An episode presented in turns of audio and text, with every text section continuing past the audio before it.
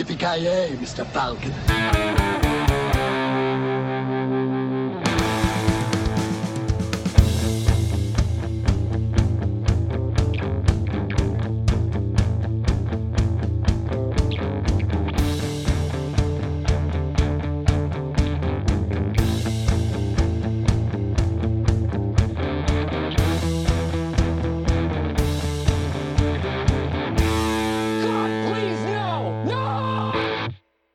Tjena kära lyssnare! Välkomna till Creative Meltdown Podcast. Mitt namn är Joakim Granström och med mig så har jag Judge Avoya från Megacity Luleå. Hur står det till?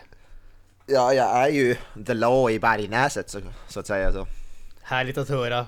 Eh, jag, alltså ja, ni vet ju hur det brukar låta på Bergnäset, det skjuts en jävla massa så jag måste ju ofta dra på mig mina, min utstyrsel och dra ut på min pushmoped.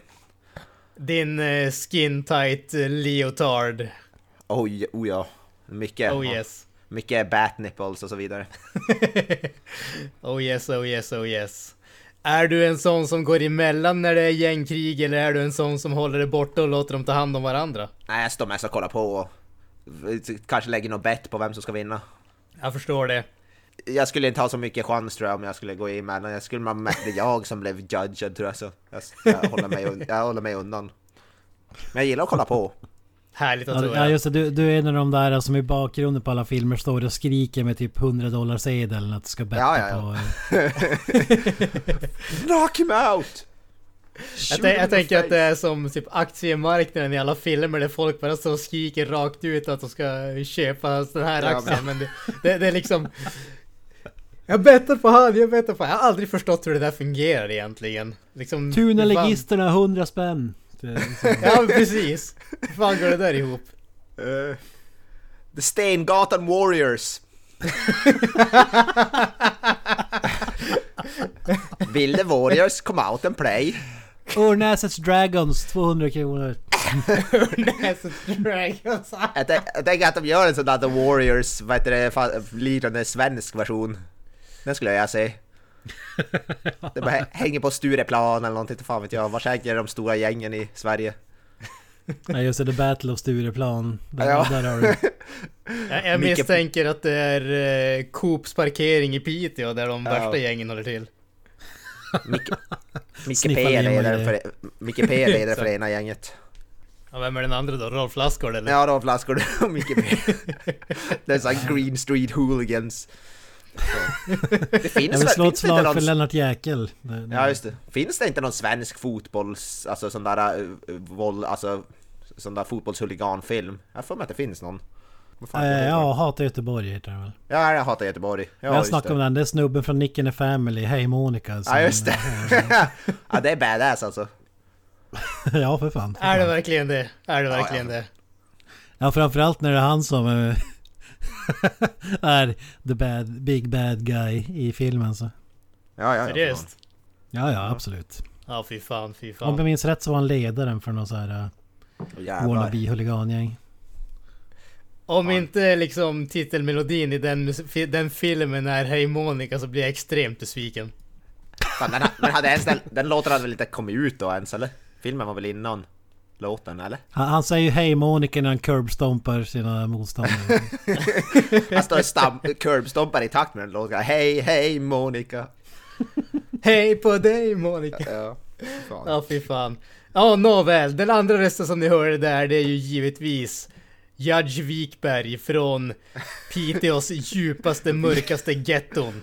Vikberg, det var ett nytt. Vikberg. Heter det inte Wikberg? Nej, Strömberg Ja, det är är ju inte väl... det första de säger men vi kan köpa, vi köper Vikberg. Nej, Risberg förresten. ja, Heter det inte? Där Vad fan heter det egentligen? du är inte mycket rätt i det alltså. Jag gillar att du har känt Kenny var typ 20 år eller och jag, jag har känt att jag kan till och med hans efternamn bättre än vad du kan. Ja, ja men jag Ja men det, det är bra, jag vill vara inkognito så jag kan säga Judge Kent. Det räcker. Judge Kent. Exakt. Judge Kent. Kent Stallone. Ja. Ja, Jag har nyligen rensat upp här. Det var några snabba eh, rättegångar innan vi började spela in. Är du, är du judge, jury och executioner? Det skulle jag vilja påstå. Ja, ja. Fan nice. Vilket straff är det mest utdömda av dig då? Eh, oj. Ja. Det- Vandalism jag- av brukar närmaste jaga blottare så... det är väl Hur den... många bli, år blir det in the cubes? 20 years in the cubes. you showed your penis. 20 years in the cubes. I knew you'd show it. Och så är de 20 år. Fy fan. Fan, den linen i den här filmen, det måste ju vara den mest va- va- välanvända. Alltså de, de säger ju den så jävla många gånger och så säger de lå så jävla många gånger i den här filmen. Alla, alltså varje mening har ju typ fyra stycken ord, olika lå. Ja men på, på samma sätt som att eh, Fast and Furious-filmerna handlar om family och det ska präntas in i vårt huvud så hamnar ju Judge Dredd-filmen om the law och det ska ju präntas in i våra huvuden så... It's impossible! I never broke the law! I am the law! Det krävs ju minst ett 50-tal. Så är det absolut. Skillnaden är ju bara att i eh, Fast and the Furious har de använt liksom 7-8 filmer för att pränta in det i våra huvuden. I den här filmen så använder de LAW lika ofta som när Fast and the Furious har använt Family i alla filmer och slagit ihop det till en film. Fast de gjorde, Judge Red gjorde det på 90 minuter istället. Dessutom det. Ja. Fast i, det, det är alltså, bättre. i Carl Urban-filmen så säger de inte law så mycket. Han säger väl typ, han säger någon gång där i början I am the law säger han. Men säger han det så jävla mycket i den filmen? Jag tror fan inte det. Nej, jag tror de bara säger det en gång. Ja, det kanske bara är det. Du ser. Ja, Redan där. det, är- det är ju ändå svagheten med den filmen då i så fall.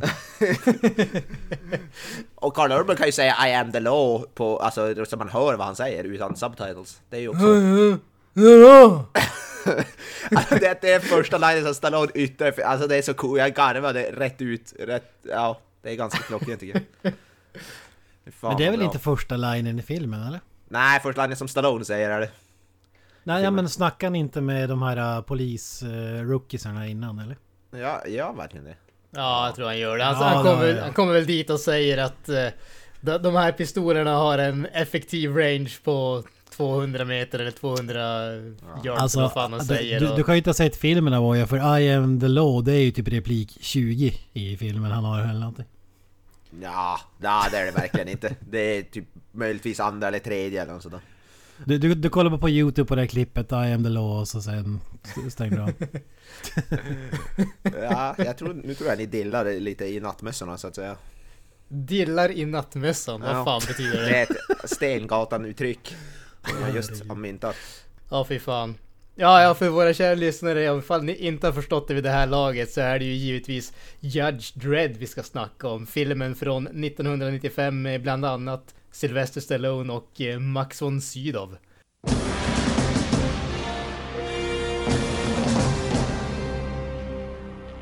When there is crime in society, there is no justice. As a city, we continue to grow. 73 citizen riots. Come and get us! Throw down your weapons and prepare to be judged! Judge this! Court's adjourned. Och Rip. en hel drös med andra människor dessutom. Ja, det är många stora namn här. Måste säga Rippe Max von Sydow dog väl bara för, var det några månader sedan typ? Ja, det, det, Ja. var väl, eh, det var väl den här eh, efterskammen från den här filmen som kom ikapp helt enkelt. Enligt Kent är väl det här hans största roll någonsin, eller? Efter Flash Absolut, Gordon. Absolut.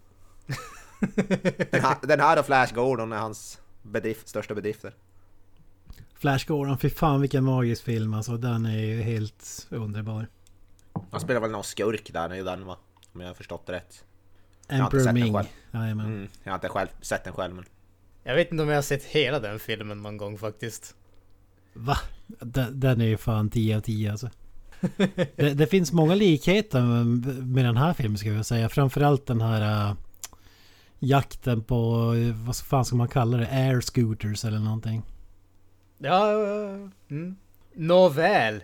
Som sagt, alltså vi är ju inne på vårt eh, serietidningstema och eh, Judge Dredd. Har ni läst serien någon gång? Alltså vi, vi är ju... Vi, vi är ganska väl bevandrade måste jag säga när det kommer till serietidningsfilmer men serieläsandet är eh, en helt annan grej har jag insett när det kommer till den här podden. Ja, det, det är sämre med det. Mitt svar på den är ett rakt nej. Aldrig läst en bildruta med uh, Judge Dredd. Jag faktiskt har läst lite grann, jag äger den första av någon sån här Judge Dredd Archives eller något sånt heter det någon lång Case serie. Files? Ja, Case Files, det finns väl typ 40 delar eller något sånt där av den. Jag äger den första och jag har läst lite grann av den, men den är, det den är så sjukt campy alltså. De första, jag, jag har hört att det blir bättre sen, men den absolut första Judge Dredd är ju sjukt. Alltså det är som att den är skriven för barn nästan. Den är extremt flummig och campy, men så jag har läst typ kanske halva den, om ens det, men jag kunde inte ta mig igenom just den första. Jag har hört att det, Judge var, att det var betydligt annorlunda, att det blir bättre sen, men ja, den första Case den, ja, den är flummig i alla fall, den är campy, är väl rätt ord skulle jag säga. Ja, alltså det, det är... eh, Jag, jag... li- Liksom det, jag har läst lite grann, inte jättemycket. Jag tror att jag har de första tre eller fyra sådana där eh, case files eh, samlingarna. De har ju släppts sedan ganska länge. Jag tror att de Ja. började släppas i början av 2000-talet. Så att de har ett bra tag på nacken. Det var länge sedan jag läste dem. Och absolut så blir det definitivt bättre i... Ju, ju längre in man kommer, i alla fall på det lilla som jag har läst. Men sen är det ju en serie som har varit, eh, den har funnits väldigt länge, alltså den skapades 1977 och den har gått i stort sett eh, hela tiden sedan dess. Så att det finns ju en sjuk massa material när det kommer till, eh, kommer till Judge Dredd. En annan serie som jag faktiskt också har läst och som var den första, vad heter det, Judge Dredd-serien som jag någonsin läste var en publicerad av Dark Horse faktiskt och det var Judge Dredd vs Predator. Ja just det, den, den har jag hört talas om ja. Ja. Det är, hur, va, vad svarade Predator när han frågade How do you plead? I knew you'd say that, säger han efter han bara gör en massa grymtande Ja precis, det gör bara så det ljud och så får han I knew you'd say that. På- På tal om, jag, jag har spelat ett Judge Dredd tv-spel också kan jag på, äh, äh, säga. Judge Dredd, Dredd vs Death. Ett spel från 2003. Ett FPS-spel som är faktiskt förvånansvärt välgjort. För att alltså, de har fått Judge Dredd-karaktären rätt väl. i. Om man nu klarar av jävligt blockig och gammal grafik. Men det är ganska coolt faktiskt.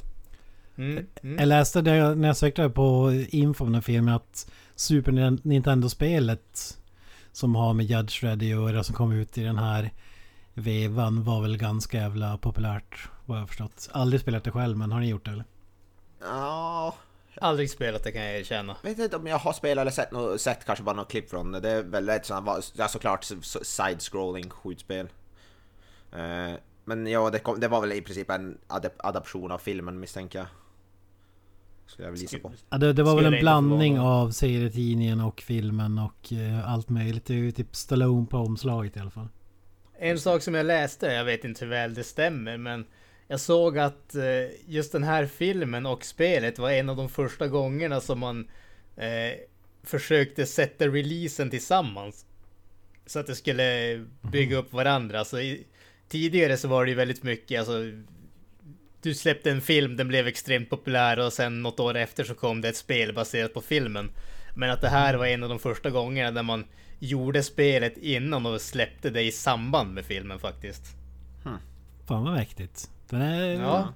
Cutting edge alltså. Ja, exakt. Pionjär i tv-spelsvärlden också, Judge Dredd. Definitivt, definitivt. Vi måste ju väl också nämna att- vi har ju alla sett såklart Dread från 2012. Med Absolut. Carl Urban. Absolut. Carl. Urban. Ja, vi har ju pratat om den en massa gånger men det är en av de bästa serietidningsfilmerna som har gjorts typ. Alltså, Den toppen. är sjukt bra. Sjukt bra. Ja, fy fan. Man, hade, man, man ser ju den som den enda Judge Dredd-filmen i princip. Alltså, jag räknar väl det som den enda. Det är den enda Judge Ja. Dredd-filmen. Ja, den är i Ja. topp två i alla fall. Ja, för Kent hamnar väl kanske på en close andra plats.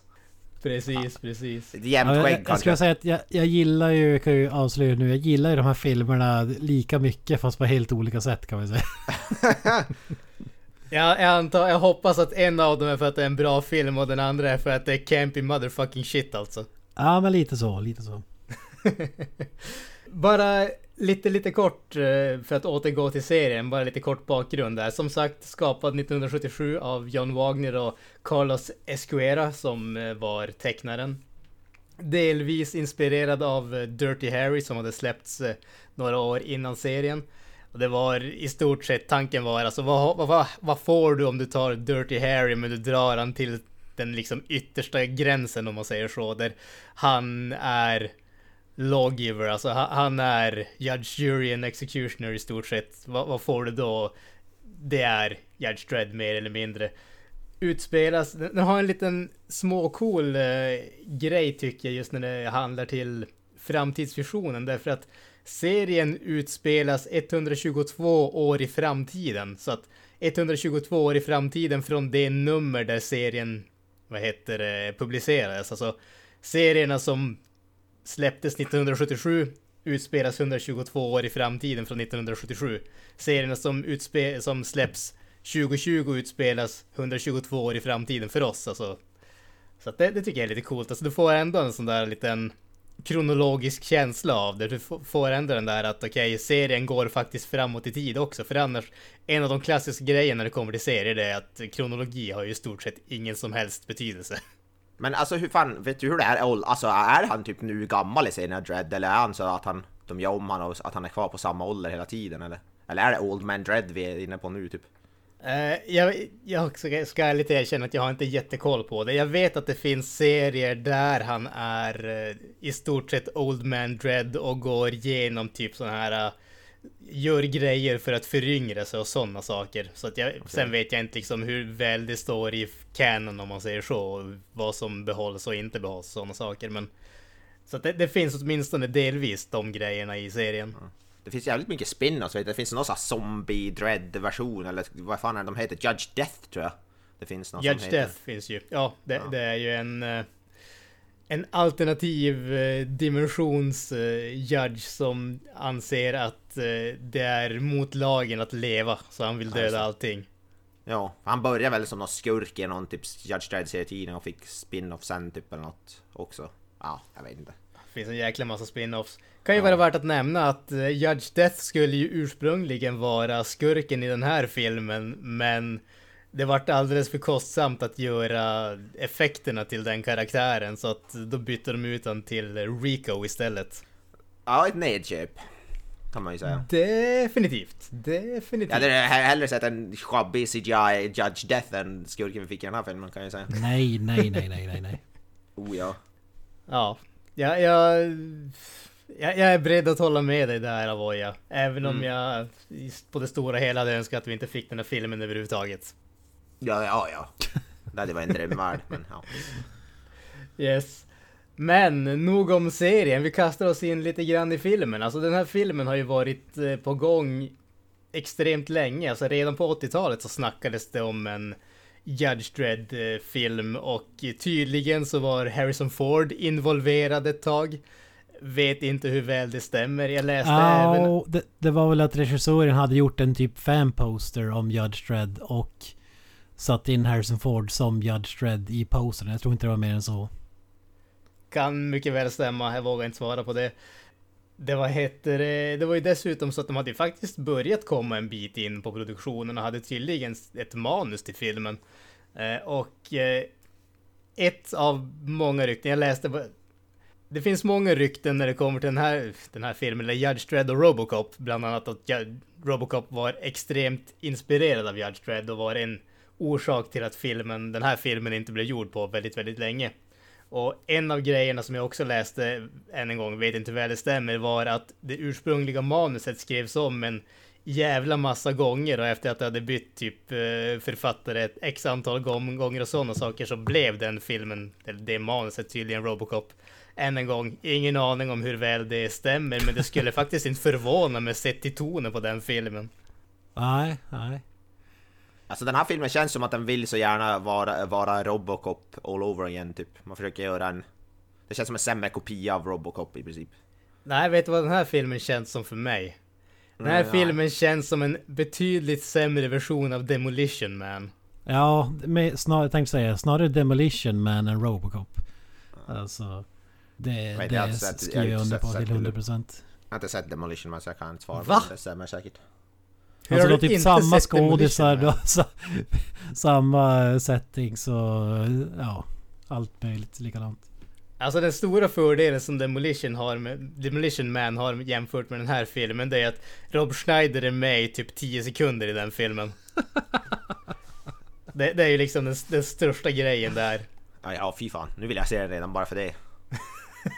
du vill se den bara för att se hur lite Rob Schneider är med i Mm. den. Så att jag kan njuta av att han inte är med. En så god orsak att njuta som någon annan. Oh ja. Alltså, för att återgå lite grann till den här filmen, lite random trivia. Schwarzenegger var ju fan på tal om att vara med i den här filmen och spela Dread. Alltså det, det hade ju varit grymt. Jag menar, fan tänk dig den österrikiska hakan. Fy fan. Ja, fy fan. Han är, ju han är ju lika dålig på att prata som Stallone, så varför inte? Alltså, ja, ja men inse att du hade förmodligen inte hört någon skillnad på Stallones I am hello och Schwarzeneggers I am hello. Hur, fa hur fan ska de jobba in den österrikiska brytningen då? Att han skapar ett brodersbarn i Österrike eller något eller? Exakt. I am Zela! I am fan.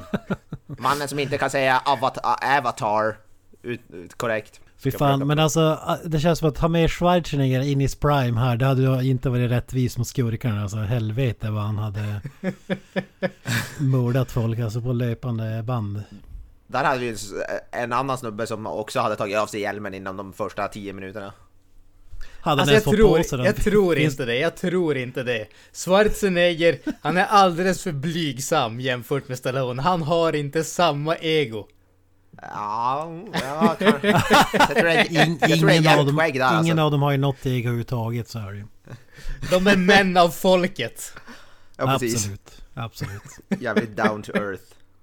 Absolut.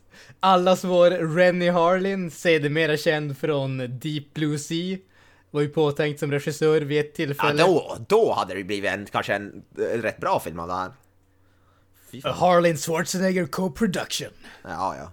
Istället fick vi ja, någon som lå, låter som en porrskådis, Danny Cannon. Jag tänker mig att han förmodligen hade gjort en Elm Street-variant då av uh, Judge Dredd. Jag tror att, ja men då hade han gjort en Elm Street-variant, då hade vi definitivt, definitivt fått uh, Judge Death. Ja, förmodligen. Okej. Fast nu vet jag inte om Rennie Harlin är så förknippad med Ju- vad heter det, Elm Street snarare än typ lågbudget actionfilm. Nej, det är ju det är ju bara Elm Street man förknippar dem med. 100%. inte Deep Blue Sea eller Eller Long Kiss den? Goodnight. ja, Long Kiss Goodnight och så vidare. ja, men... Ja. Men ingen av dem är Nightmare on Elm Street 4.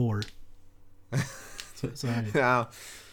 Nej, det är Fan, det sant. borde ju du om någon av jag, jag håller med. Ja, alltså ingen, ingen film, men äh, ja, nej, ingen film är ju Elm Street, det är det ju inte. Det är ju, det är ju bara äh, vad heter, det, orättvist att vad heter, jämföra med de mäs- mästerverken.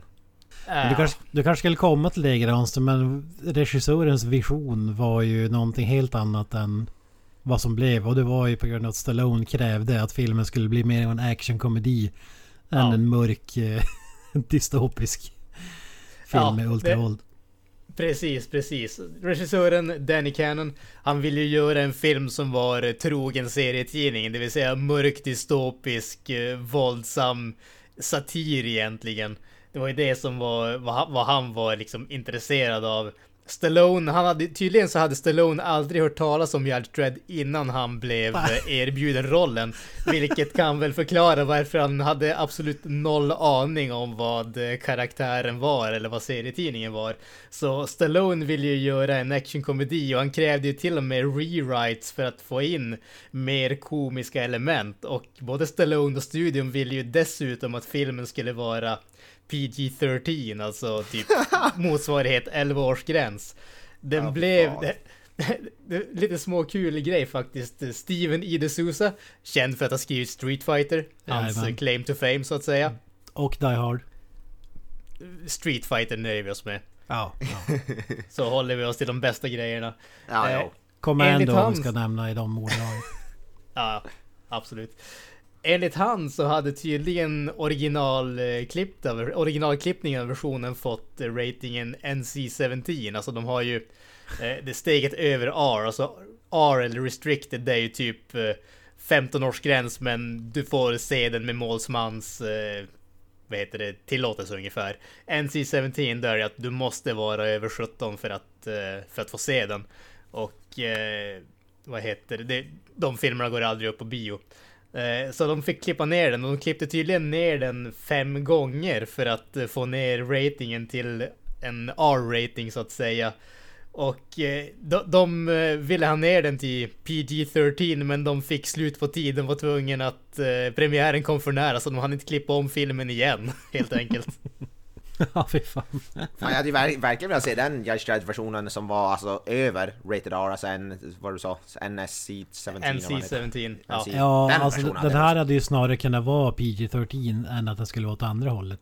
Känns det som. Ja, det, det, det känns som att det måste ha varit eh, någonting som var jävligt grovt för att det skulle få den ratingen med tanke på filmen som vi fick skulle som, Jag tror att med dagens mått mätt så skulle den här filmen vara PG-13. Det är Ja, jag ganska fan, övertygad den- om. Ja, herregud. Den är herregud. ju typ barnvänlig alltså.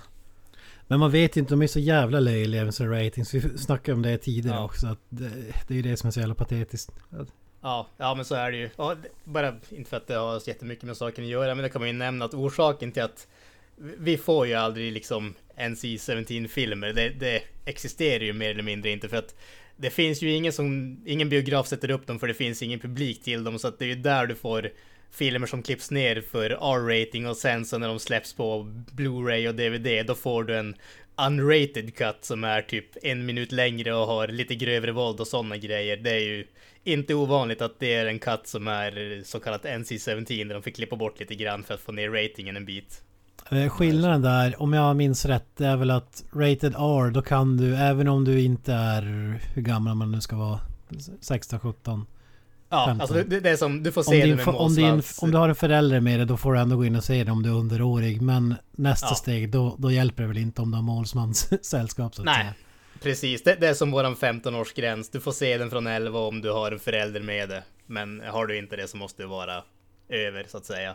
Ja. Och det där är liksom NC-17, det är som en, en hård gräns att du måste vara över helt enkelt. Fan visa lägg för att gå in och se Judge Dredd, det hade varit magiskt. Då hade man varit hård alltså. Alltså... i- nu, nu, det, det här påminner om en grej, jag vet inte vad... Alltså det, det måste ha legat så jävla djupt begravet i eh, mitt huvud alltså. Jag vet inte om jag någonsin har berättat det. Eh, men den första filmen från, med 15-årsgräns som jag såg på bio var Starship Troopers. Bioträn i Pi- Piteå givetvis, jag var väl...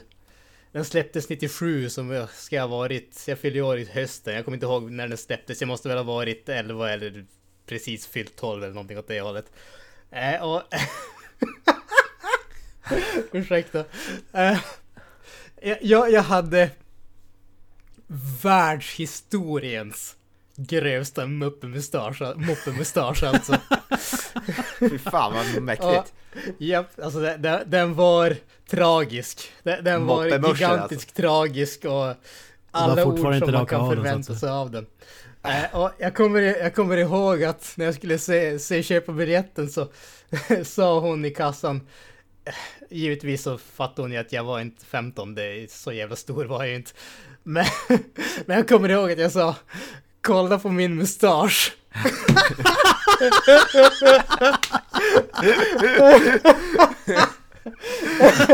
Och, hon- och hon bara, jag har en servett i fickan här, torka bort den. är du snäll." Ja, fy fan.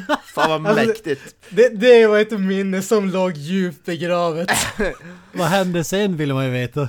Ja, Jag, jag, jag fick åtminstone biljetten i handen så jag fick se filmen, men hon tyckte väl synd om dig förmodligen. förmodligen. Den här jäveln är så jävla tragisk att släppa in honom. Använde sin moppemusch stolt. Du bär upp den stolt alltså. Det ska jag börja köra med när jag, när jag, när jag går på bolaget eller något, kolla på muschen. Jag ser framför mig Gran som går in med så här lös skägg och näsa. Ja, Nej men kolla på mig! Har mustasch. Åh herregud. moppemuschen.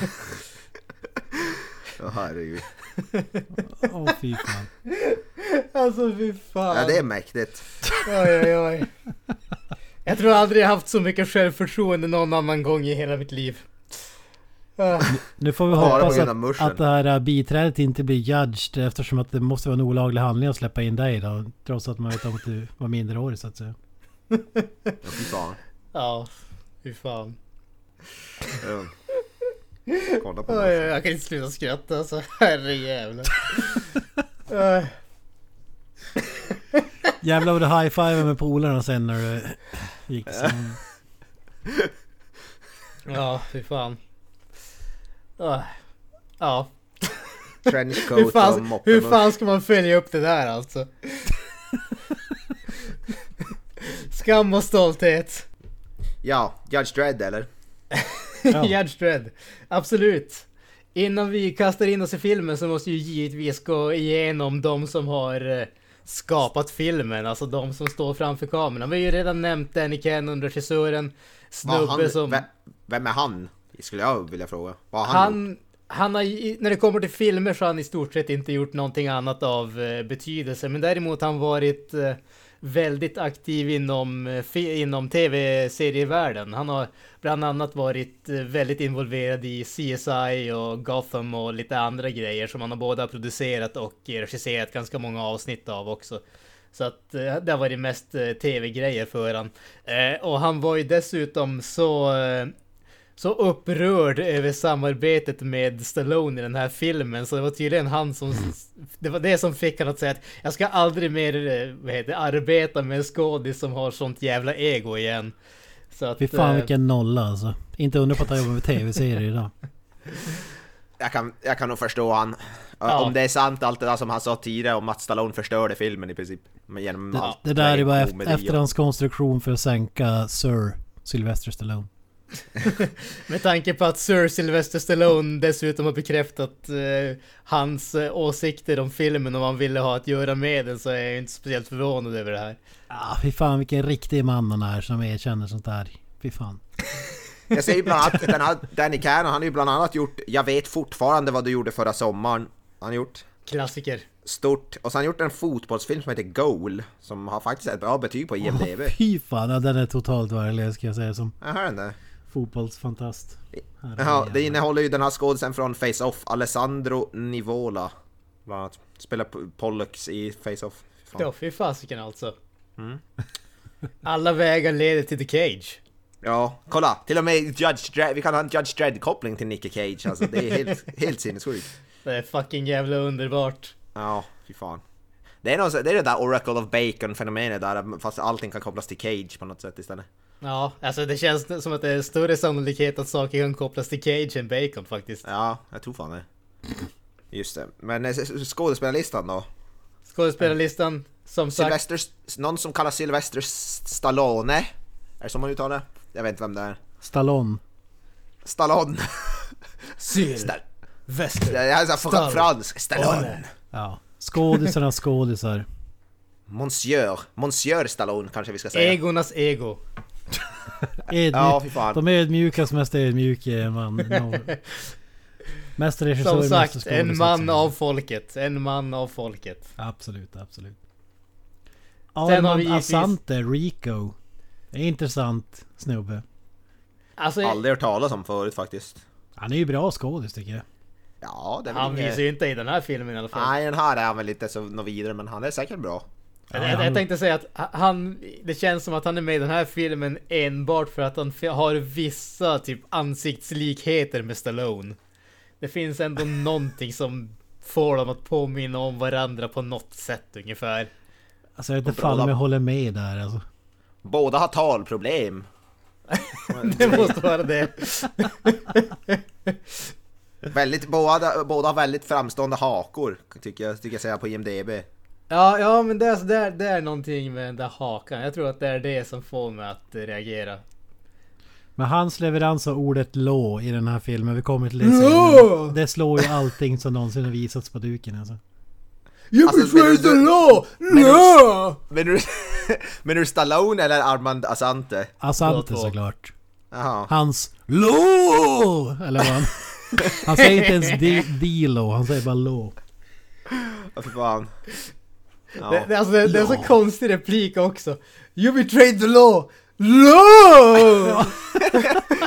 som att han skiter Det var som att han, han visste inte om han skulle vara arg, typ håna honom eller vad det skulle göra.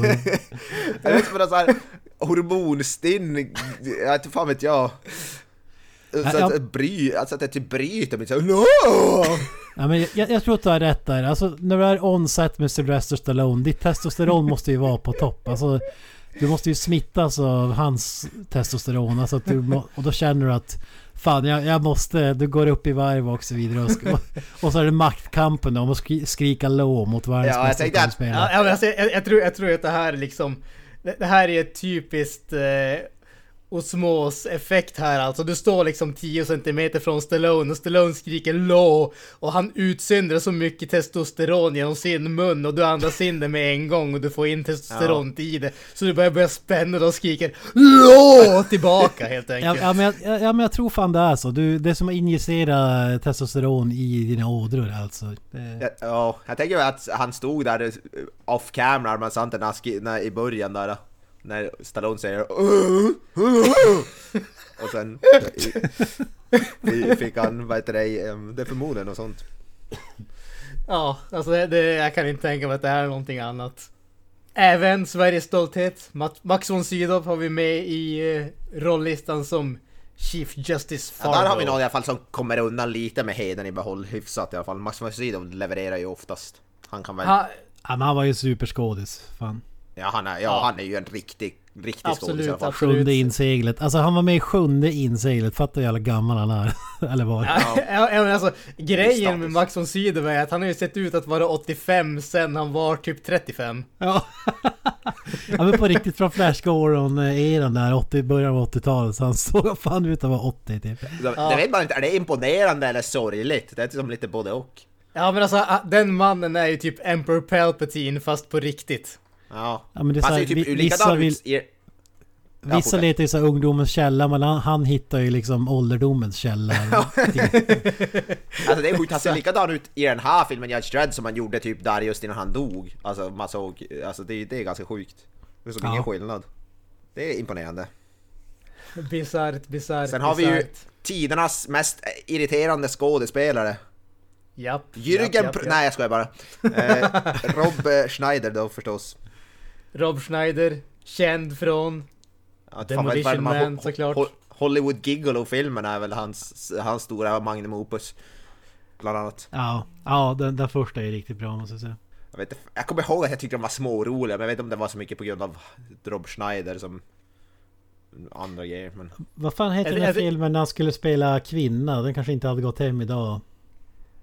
Alltså är det inte enda... Ja, jag kommer ihåg den. Vad fan heter den? Jag kommer ihåg den. Ja, vad fan den heter. Han, är- han har ju alltid spelat en så här uh, stökig racial stereotype karaktär. Så, i, I allt som Adam Sandler gör. Det är väl det man förknippar honom med idag. Han har någon cameo i Sandler-filmer liksom. Ensam hemma 2 förstås. Det är hans magnum opus tycker jag. När han är den där hotell två. eh, piccolon eller vad fan det kallas. The Hot Chick. så- The Hot Chick heter filmen. Ja, Hot The Chick, Hot Chick. ja just det. Just det, just det. Han, by- ja, 2002. jag tror jag har sett det. Vi ser att han byter plats med en, han åker in, alltså någon kvinna som åker in i hans kropp på något sätt eller hur fan det är. Är det inte något sånt? Han byter, byter Ja, kropp, han- typ han- Freaky ja. Friday liknande. Precis, precis. Ja.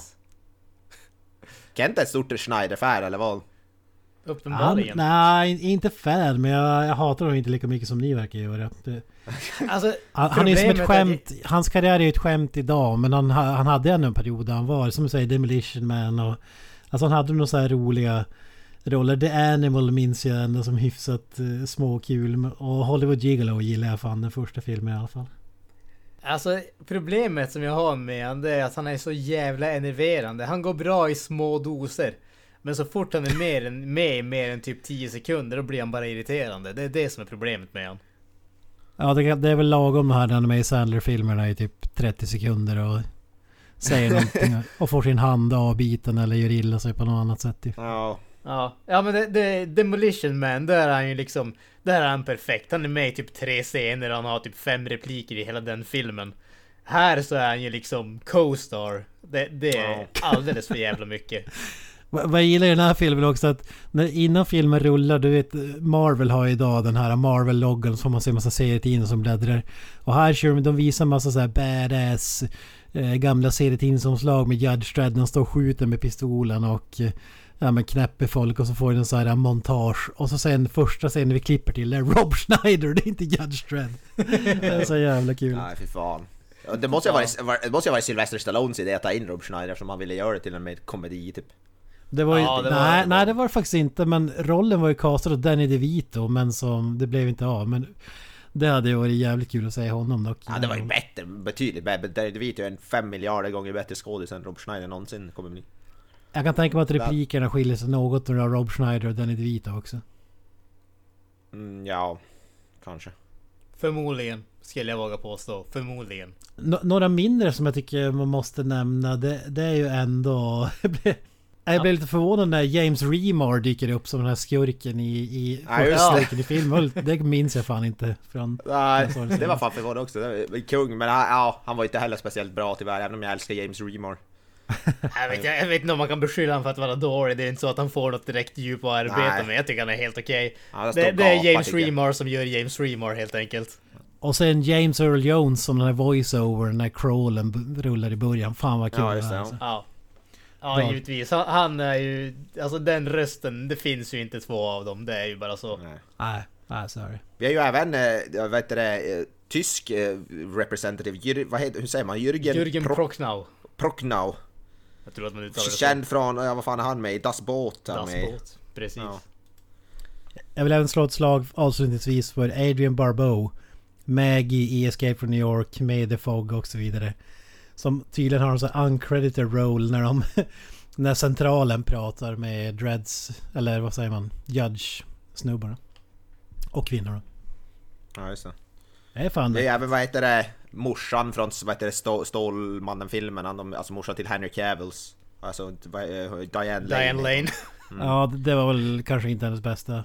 Mest minnesvärda filmer. Det tyckte jag var, vi har ju för, från Twin Peaks, vad heter det, mm, Joan Chen, hon är ju, jag kände igen jag satt, kunde satt och fundera, var fan känner jag igen hon från? Så jag var tvungen att kolla upp, men hon är ju, spelar ju, vad heter det, ja, hon är Ja, med i Twin hon, Peaks. visst, är- hon äger sågverket eller vad fan hon Ja, är. Packard, jo, Jocelyn Packard heter hon, hennes karaktär. Just det, just det. Hon ärver ju den typ eller något sådär, jag vet inte, vad heter det? Typ när hans, hans, hennes man dör eller vad fan är något sådär så ärver hon den typ, blir ägare eller någonting sånt där i alla fall. Tror jag. Så jag, jag, jag, jag kände att hon var så jävla välbehandlad, men jag kunde fan inte placera hon. Men eh, jag vet inte, är det någon, jag tror det är, det, det är väl typ de namnen som är de viktigaste. Ja, det, det, det är väl de namnen som man känner igen. Ewan Bremner dyker ju upp där också. Känd från AVP bland annat. Paul W.S. Anderson som eh, den yngsta Angel Family-killen. Även med i Trainspotting 1 och 2. Mm, AVP är bättre. Eller åtminstone viktigare i filmhistorien. AVP är viktigare än Trainspotting, ja just det. Ja, Tveklöst, definitivt. fan. Ja, ja. Man kan väl nämna att det här året vann ju Sylvester Stallone en Razzie för Worst Actor, men inte för den här filmen. Jaså? Fy fan. Utan för Assassins, är mer känd som Dödligt Möte med eh, Antonio Banderas och Julia Moore. Aldrig sett eller hört talas om, ska jag väl helt ärligt säga. Ja, Ja, men det är det jag menar alltså. Det här... Det är en fantastisk film det här. Det är inget fel på Stallones insats och så vidare. Alla skygglappar på. Razzie. Att inte den vann alla Razzie så är fan här. Alltså, jag, jag, tycker, om- jag tycker om att... Eh, vad heter det? Skalan som vi bedömer på det är... Vann han en Razzie för den eller inte? Oj, också. Om Det den var inte den, gjort det var inte den sämsta filmen Stallone gjorde det året. Det säger jag. Nej. då, är den, då är den bra då, eller? Är det det som är mått? Ja, ja, ja, ja. Ja, ja. Men alltså den Den- hade den ju verkligen- sjuk, sjuk budget ändå. 90 miljoner dollar. Det är fan inte ja, det är lite, jävligt alltså. mycket. Ja, Det är ju typ, nej, det är alltså, typ hyfsat, en hyfsad budget idag nästan. Det, det, det Ja, märks det är också i filmen. Den är ju jävligt snygg. Alltså typ så här filmad och setsen och effekterna och hela den här biten tycker Om jag. man bortser från Ja. extremt föråldrad CGI då, obviously. Alltså de Ja, praktiska givetvis. effekterna är ju jävligt bra. Men, men Ja. som du säger, de CGI har ju föråldrats jävligt Ja. ordentligt. Men, Alltså de hade väldigt snygga så här, dräkter och vad det, så här, setsen och sånt där. Det, det kan jag väl hålla med om. ja men typ Den- den, den här, känn- den här roboten till exempel är ju sjukt eh, bra Ja, ändå. den påminner Alltså, lite om... Den påminner lite om den här alltså, robotskurken ur, i slutet på Robocop. Som han slåss mot. Det var lite det. Alltså lite så här stop motion typ. Nej, nej för fan. Det är inte i den här filmen eller? Ja, nu var, nu var väl den här roboten stopp... Det såg ut som Nej, var stop motion. nej, nej, nej. Nej, Det- den, det- den här var ju typ uh, hydrauliskt, eh, hydraulik. De ville ju göra typ stop motion och sådär men jag tror, jag tror att det var regissören Danny Cannon som ville ha en riktig, eller att de skulle göra det på riktigt eller vad man ska kalla det. Så att de hade ju typ, jag tror att det var typ fem eller sex personer som behövde användas för att kontrollera den där saken hela tiden. Ja, ja, det, det syns ju också. Det är, jag älskar sånt alltså. Och anledningen till att han valde att filma filmen i England var ju just för att de hade branschens bästa special effects-snubbar just då. Som kunde de, de hade gjort Alien tidigare och så vidare. Alltså... ja, Jag tycker det ser sjukt bra ut. Jag gillar även den här snubben som har en on-off-knapp i pannan. Eh, De här inavlade i The Badlands eller vad fan heter? Han, är- Machine. han hade kunnat se ut som en jävla clown men han, han ser ju cool ut tycker jag med effektmässigt och så vidare. Alltså han ser, han ser ut som eh, Goro från eh, Mortal Kombat fast eh, hälften robot nästan. Goro och Kano i samma person. Ja, ja men lite så faktiskt. Lite så faktiskt. Okej, är det dags för filmen på tre minuter eller vad säger ni? Det tycker jag. Okej, ska Är vi se redo? hur det går. Ge mig en nedräkning. Tre, två, ett, Dread. Hackaren Fergie tilldelas husrum i Heavenly Haven och beger sig dit. Men när han kommer dit upptäcker han att stället är mitt i ett kvarterskrig och han tvingas motvilligt att delta.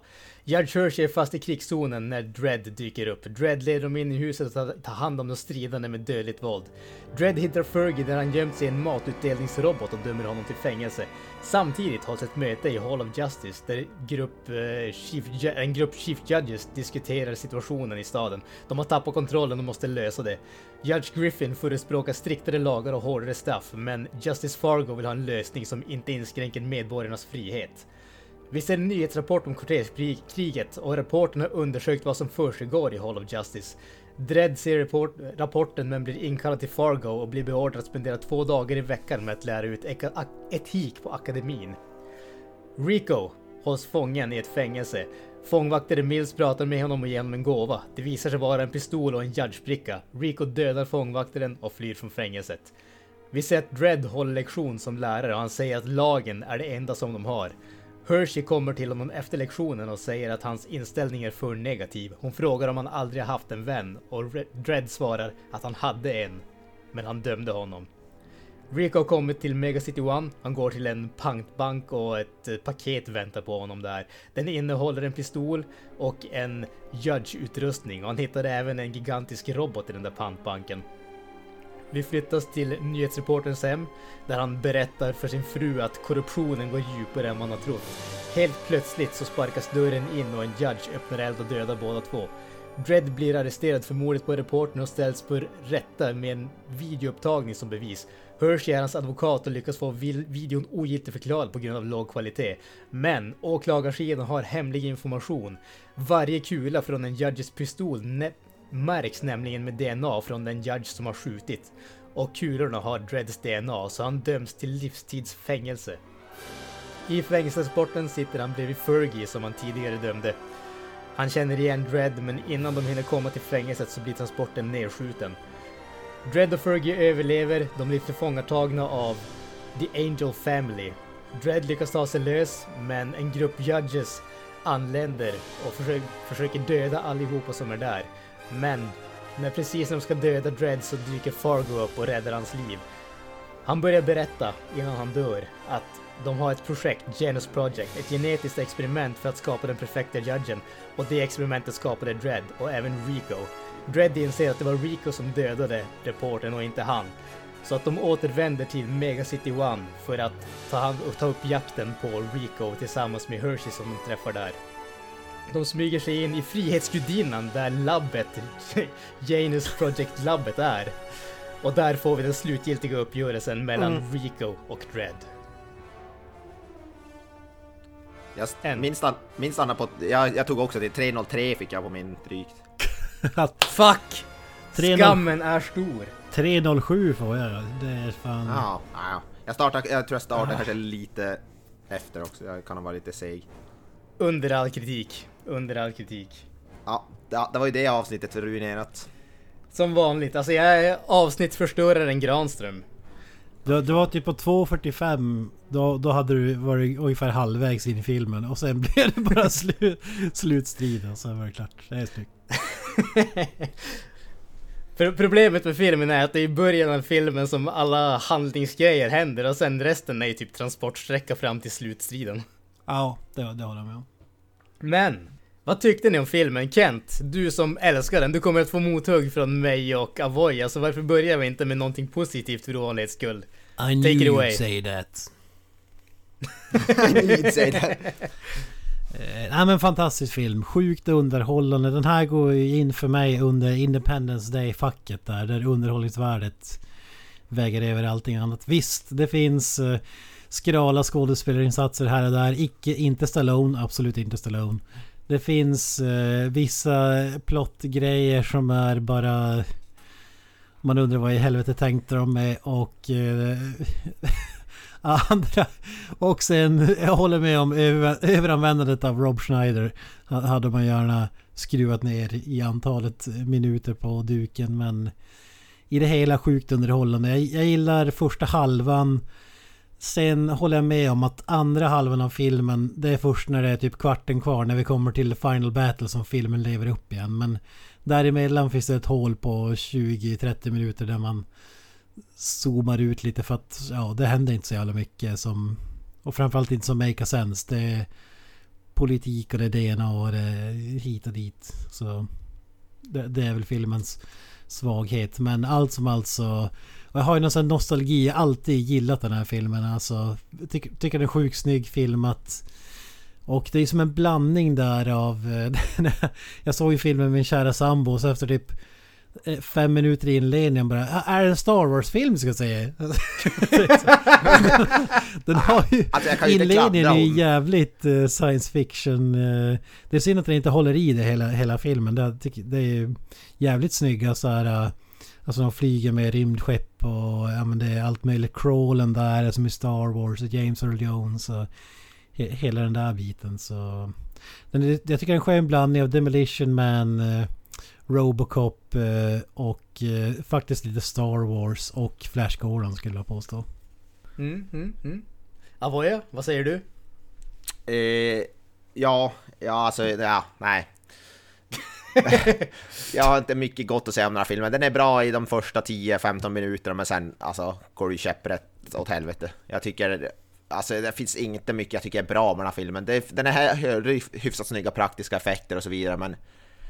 Äh, förutom det, jag tycker den börjar är riktigt bra. Hade filmen fortsatt i samma ton som den börjar med, då hade jag förmodligen tyckt den var bra. Men nu tycker jag, nu blir det någon slags slapstick action komedi med extremt rätt fula actionscener faktiskt och en förvånansvärt dålig Sylvester Stallone, vilket eh, inte är vanligt. Jag tycker Stallone oftast är jävligt bra. Men Ljug- här är han ju, ljug- här är han ju fan med kass där, faktiskt. Han är riktigt, jag hör knappt vad han säger. Om det inte hade varit. Rob Schneider förstör ju filmen, st- st- vad heter det, ganska rejält. För att inte tala om att skurken är ju typ bland det, bland det sämsta jag sett i någon sån här serietidningsfilm. Jag tycker han är helt värdelös. Alltså han är ju bättre skurk än alla Marvel-filmer någonsin. Ah, det kan jag Nej. väl inte Jag skulle påstå. snarare vända på det och säga att han är, den, han är sämre än alla skurkarna i alla Ja. Marvel-filmerna. Jag tycker han är sämre än den sämsta Marvel-skurken om jag ska vara helt ärlig.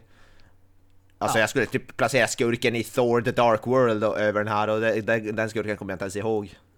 Men nej, jag är värdelös. Och Det enda, Marks Max von Sydow tycker jag är bra, han är alltid bra, men nej, fy fan. Det, den här filmen är eh, inte någonting. Jag, jag hade hoppats på att, bli, att jag kommer ihåg fel och att jag skulle bli positivt överraskad, men jag kommer ihåg i princip spot on. Den var kanske till och med sämre än vad jag förväntade mig tyvärr. Jag, jag, alltså, där, att en sån här film får mig, får mig att ta upp telefonen så ofta som jag gjorde är förvånande, för en sån här film ska ju hålla mig klistrad framför skärmen. Men jag satt med så gäspade och kollade på telefonen under stora delar av filmen och det är väl om något inte ett speciellt bra betyg, så nej. Botten, bottenskrap.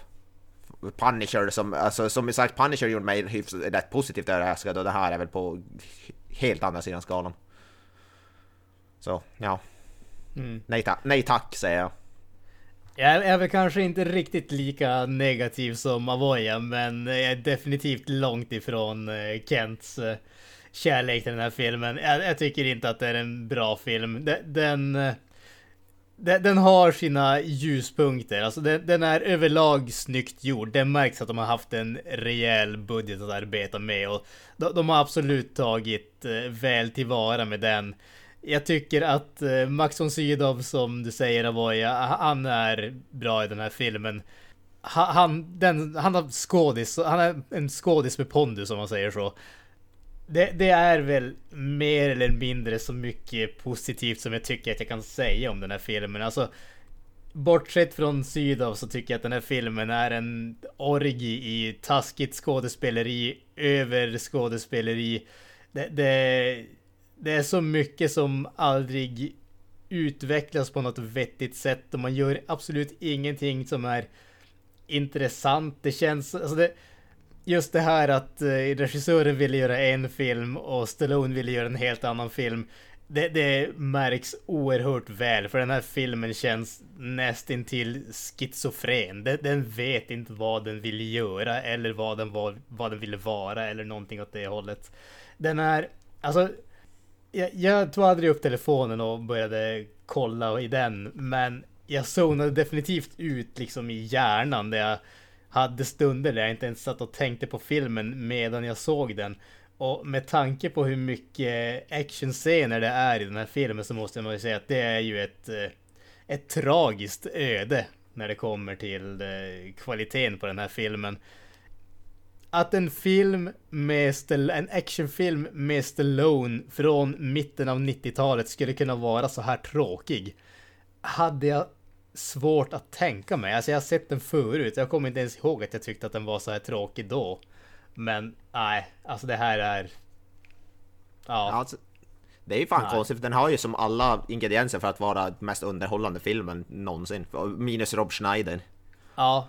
Ja, alltså det, ja, men det, det känns lite grann som att de, de har liksom de hade alla ingredienserna men när de skulle baka en kaka så kastade de in allting i ugnen och sen tog de ut en liksom sönderbränd skorpa ja, ungefär. Jag tänkte, jag tänkte just säga exakt samma sak. Det är som att man bakar den godaste kakan men glömmer den i ugnen alldeles för länge. Perfekt analogi. Chockerad tystnad från Ken. Ja,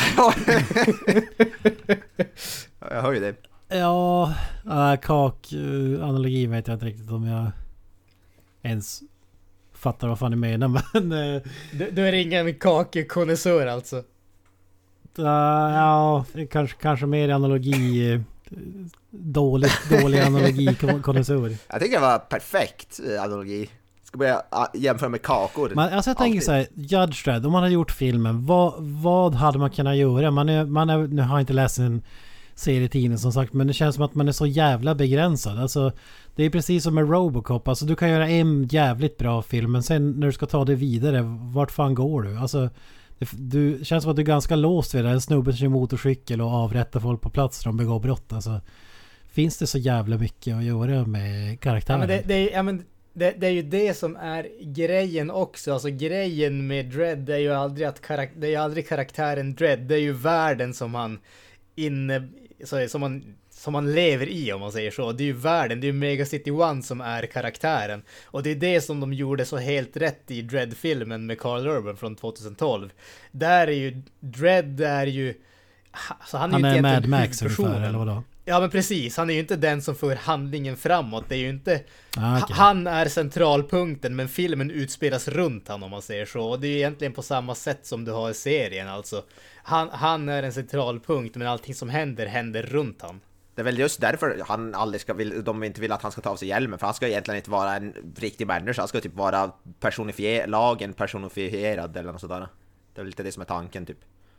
Ja, det, det är ju i stort sett det. De har ju aldrig visat uh, hans ansikte i serien. Han har ju tagit av sig hjälmen typ två gånger, någonting sånt. Och då har han haft såna här typ censored bars, alltså svarta bars över ansiktet, eller över, vad heter det, allting som inte är käken ungefär och sådana grejer. Så att... Mm.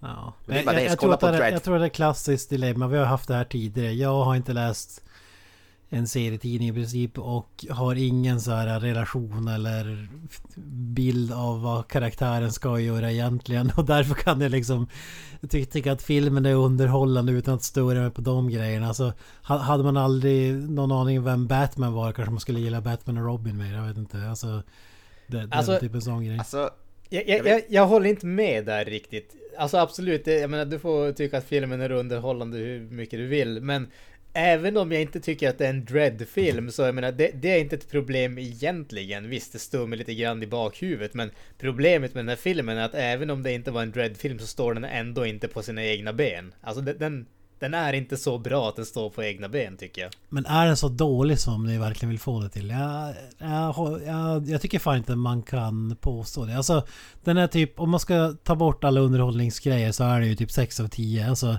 en generic superhjältefilm. Det här är ju samma ton som Marvel har idag och det gnäller inte över. Alltså... Ja. Jag tycker att vi gnäller över Marvel ganska ofta, men Ja men ni, ni stryker dem gärna med hårs så att säga. Ni, ni tar ju hellre... jag, jag, jag, jag, jag stryker definitivt Marvel med medhårs än den här filmen.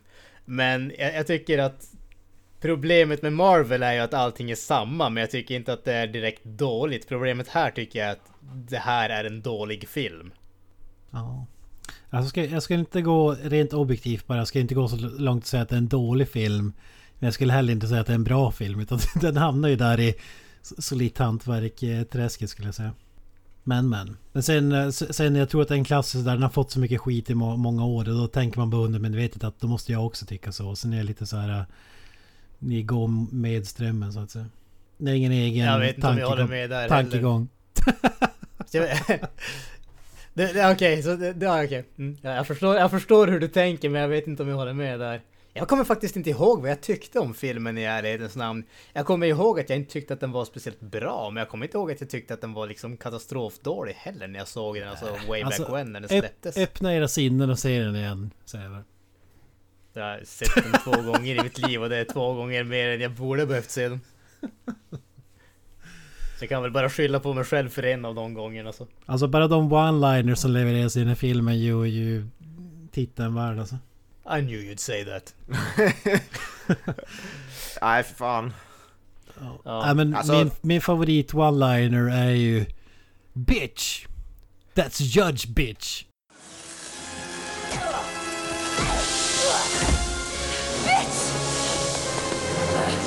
Judge bitch. Det, alltså, det, det är ju typ den enda gången i den här filmen som jag faktiskt skrattade på riktigt. Och det, det enda jag kan säga om det, det är att jag är så jävla glad att det var, inte var Rob Schneider som fick mig att skratta. Ja. Det hade fan tagit hårt. Hur mycket garvar ni åt Rob Schneider innan vi går vidare? Aldrig Snarare- någonsin. Snarare skrattade, vad heter det, inte med honom utan åt honom för att han är värdelös kanske. Åh fy fan. Jag grät bara så fort han kom in i bildrutan. Ja. Ja, fy fan. Man hade kunnat klippa bort han helt och hållet så hade filmen säkert lyft några snäpp. Definitivt, definitivt. Ja men vi gå sammanfattningsvis in på- 10 av 10 across Ja. the board. Nu går vi vidare. Yes, 0 av 10 across the board. Okej. Möjligtvis om man kollar på en annan skala så kan den få 10 av 10. Ska vi be oss in i kanske några lite mer specifika scener i filmen, eller vad säger ni? Det tycker jag. Alltså jag tycker vi måste ju egentligen börja redan i början. Vi skippar förtexterna och den biten, men alltså den här Block War-scenen, jag vet inte vad man ska kalla kvarterskrig? Jag vet inte, ska man kalla det så? Eh, ja, eh, ja. Jag vet inte fan vad svenska översättningen är alltså. Det, kvarterskrig låter jävligt mysko, men ja, jag vet inte. Jag, jag. Jag fortsätter kalla det Block War helt enkelt. Vi har ju den och så har vi liksom, det är ju scenen där vi introducerar Dread. Och jag tycker faktiskt om den scenen, det ska jag erkänna. Alltså, där känns det som att de gjorde allting rätt. Det ser liksom grimy ut. Folket eh, lever, är huliganer ute på gatorna. Det skjuts och allting sånt där. Alltså det, det ser bra ut, det är snyggt filmat. Det, det funkar riktigt, riktigt bra. Och sen får vi ju, om man bortser från att det är omöjligt att höra vad Stallone säger i den här filmen. Så tycker jag faktiskt att introduktionen där är ganska så badass när hans två sådana där judge-kollegor liksom står och hukar sig vid- vid sina motorcyklar och gömmer sig för eh, kulorna som skjuts ner på dem och Stallone eller Judge Dredd står där raklång och går långsamt mot dem och säger att These weapons lethal range is 200 yards. We're 300 yards away. You're safe.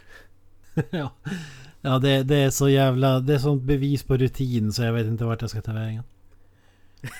Att du förstod det- att det var det han sa, det tycker jag... Jag var tvungen att läsa, läsa om texten några gånger för att förstå vad han sa, men... Jag, jag såg filmen med subtitles. Ja, det gjorde jag också. Annars hade man ju inte klarat sig långt. Det, Nej. det enda jag inte gillar med den här scenen det är att han inte tar av sig hjälmen direkt. Alltså... Ja, just det. Ja, fan. Ja, du, du måste ju tycka att de 10-15 första minuterna, det är väl det sämsta med filmen antar jag? Det är ren tortyr. Ja, men- ja, men det, det finns en förklaring till att han tar, tar av sig hjälmen strax efter det här att den ser för jävlig ut. Nu när jag säger den. Ja, jag, jag minns sen att den fortfarande- såg helt okej ut men nu den ser inte bra ut för fem öre alltså. Ah, Alltså tycker... pro- problemet med den är att de skulle ju ha haft ett glas som såg typ helt opakt ut så att man inte såg ögonen där igenom. Det är ju Ja. det som förstör det. Men själva resten av dräkten tycker jag väl ser väl ut typ som den gör i serietidningarna, rätt troget ändå. Alltså, Det- alltså, dräkten det- i sig har jag inga problem med. Det är bara själva hjälmen som jag tycker... Jag tycker de axelskydden eller vad fan ska kalla dem ser jävligt coola ut. Framförallt när han står och siktar en pistol som jag... Ja, jag tycker... De, de ser ju jävligt coola ut men däremot har jag ju kraftiga invändningar till hur funktionellt det egentligen är. Speciellt Ja, det är med tanke på att de täcker typ övre tredjedelen av hans bröst och axlar Ja. men lämnar typ allting annat fritt och dessutom har han på sig typ en spandexdräkt ungefär. Ja. Men Det är ju typ sådär exakt sådär. I alla fall i det lilla jag läser serietidningen så ser ju den ut ganska precis sådär dräkten. Så det är väl rätt Ja. troget. Om man nu Det- tycker det är snyggt eller inte, det är väl Ja, men smaksak. om, om vi ska vara sån då hade, ju, då hade man ju tyckt att Judge Dredd skulle inte köra motorcykel för fan. Det måste vara självmord i det här yrket. Absolut. Det var väl därför de ändrade den till i den här Dreadfilm 2012 för att den skulle vara mer praktisk och någonting som faktiskt en sån där snubbe kanske skulle kunna tänka sig att ha på sig. Ja, det, jag, jag kan ju inte tänka mig annat. Det, det, det, det är ett typ exempel på det som ser häftigt ut i serietidningen. Det, det, ser, det ser ganska coolt ut i den här filmen också, men när man börjar tänka på det kanske det inte fungerar lika väl. Men jag menar, Ja. Det men rent visuellt så är det mycket den här pistolen till exempel, Lawgiver, den är ju rätt cool också. Allt am- ammunitionen som skjuter, det har jag inga problem med alls. Och början där, början där de attackerar det där huset med James Remar-skurkarna, den är ju typ rätt cool ändå. Det, Ja. det, so far so good i alla fall.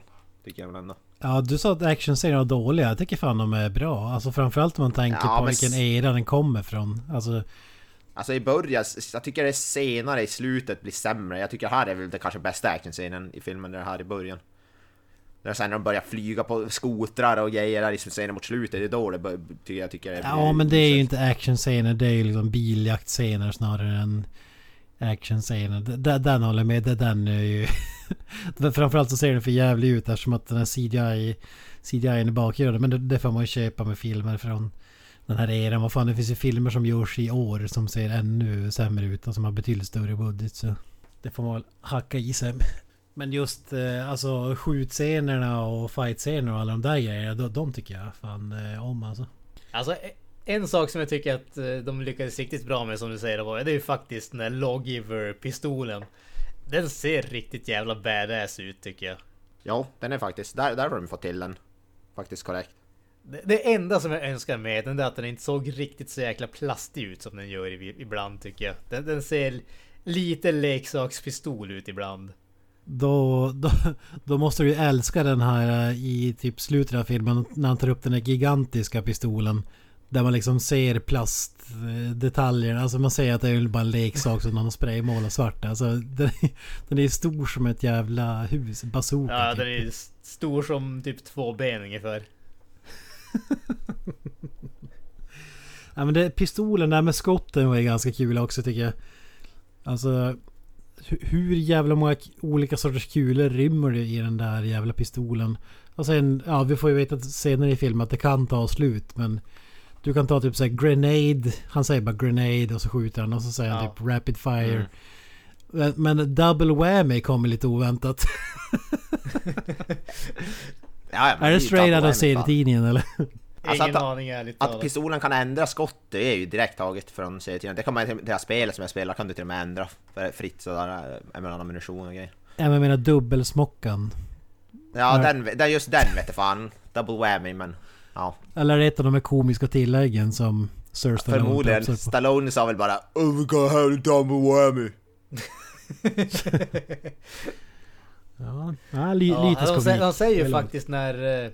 eh, i scenen senare, när han är lärare så säger han ju att, eh, vad heter det, filmen? heter det, så, eh, pistolen är ju typ såhär 25 rounds eller någonting åt det hållet jag för mig. Jaha, okej. Ja, det missade jag i så fall.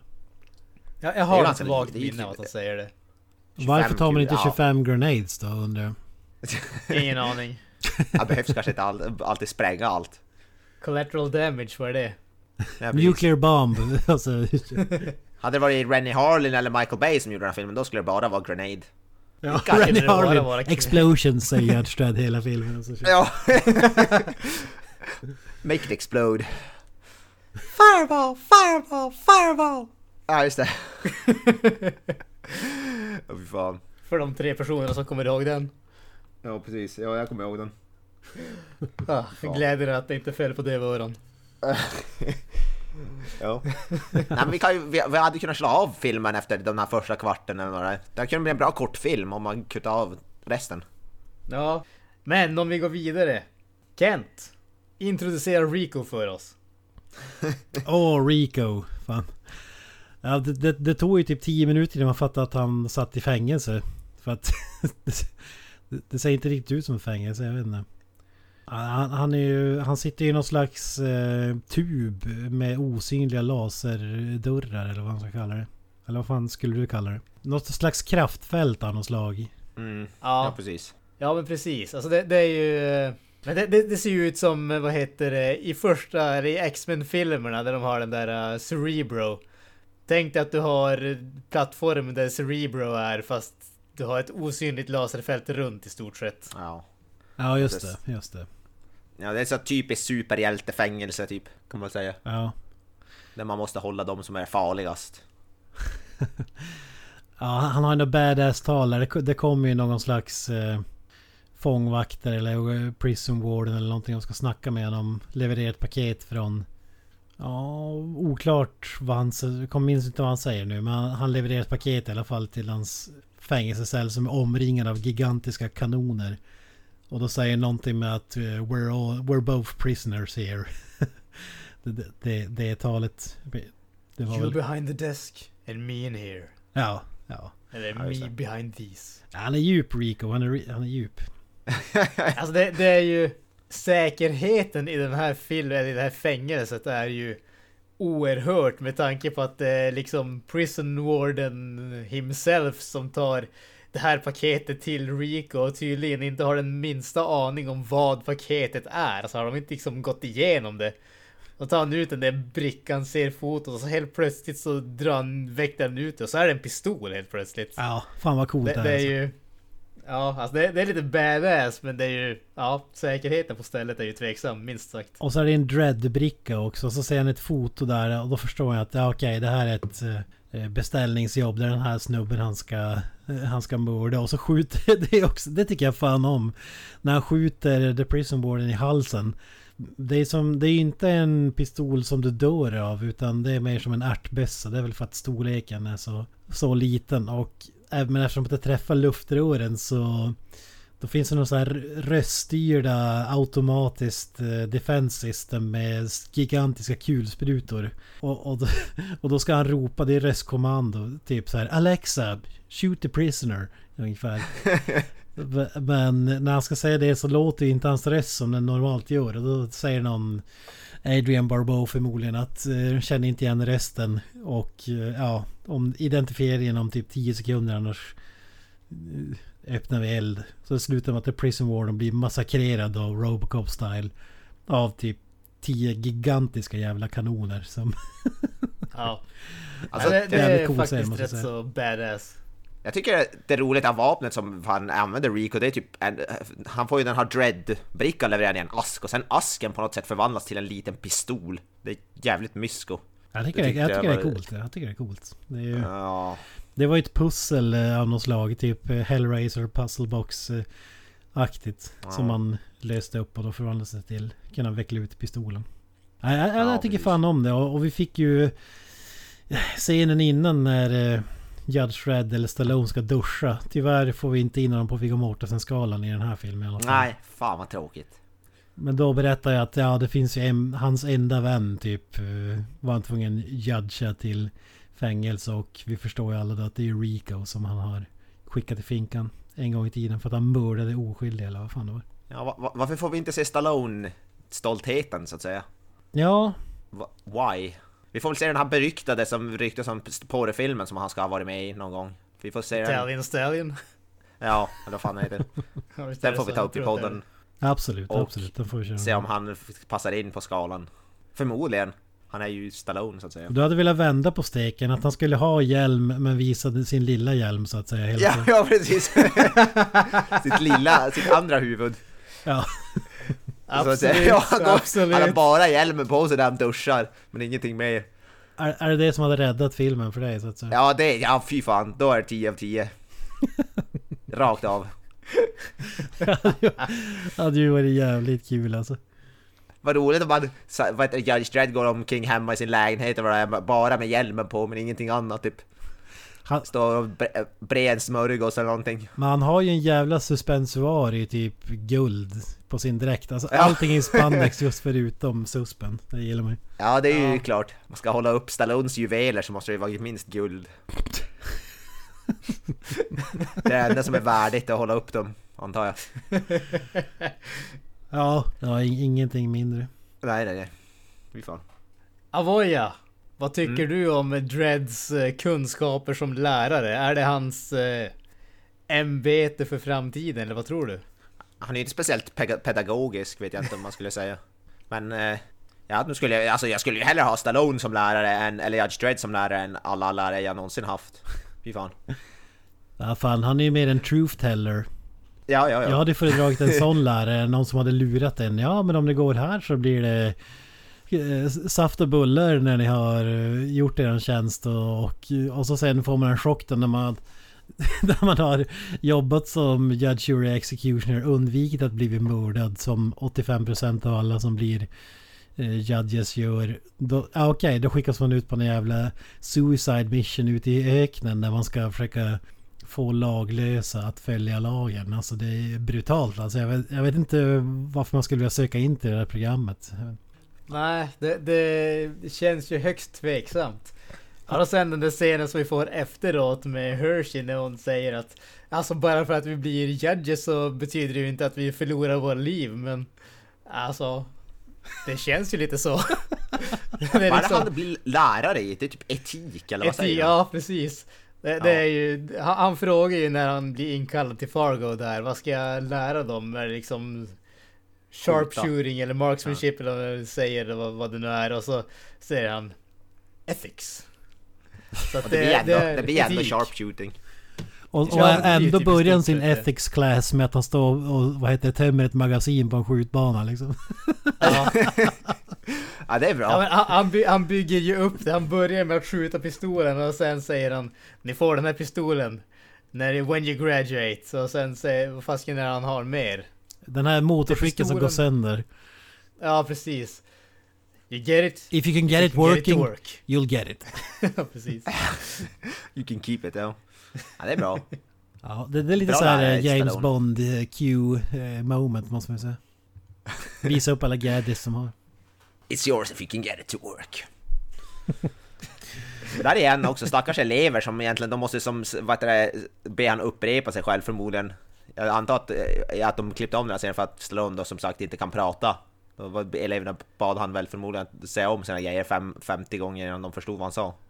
Ja, du tror att de hade en riktig eh, liksom etik-class? Ja, ja, ja för fan. Jag Jag misstänker tror att att. Stallone verkligen var där på riktigt. Kom igen, han greenscreenar ju hela Ja, scenen. precis. Han bara hemifrån. Ja, han körde Tommy Lee Jones. Han satt på sin stol hemifrån så fick de greenscreena resten. Liksom. Ja, precis. Exakt. De tog, de tog bara hans ansikte och stoppade på någon, någon annans kropp typ.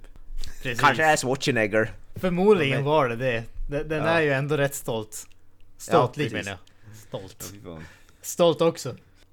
Ja, vi kan ju nämna också att Rico rymde alltså i fängelset om det var någon som missade det. Ja precis, han... ja precis. Han, han rymmer från fängelset och beger sig tillbaka till... eh, Till eh, Mega City One och mördar den där reporten som vi får... Som eh, Dredd blir beskylld för att ha mördat. Och då får vi våran underbara rättegångsscen. Ja. Där vi har en videoupptagning. Alltså jag vet inte om det bara är jag, men att en videoupptagning skulle vara så här katastrofalt dålig i liksom 120 år in i framtiden. Att det skulle vara så dålig så att den kan ogillas som bevis. Det känns ju... eh, Det, det känns som att de trodde att videoteknologin aldrig skulle gå över till HD. Ah, det är som att man har filmat genom ett sånt där äh, dåligt glas som man har inne på toaletter typ. Sånt där suddigt, det är ju som... Ja. Det är tjock-tv och VS-style.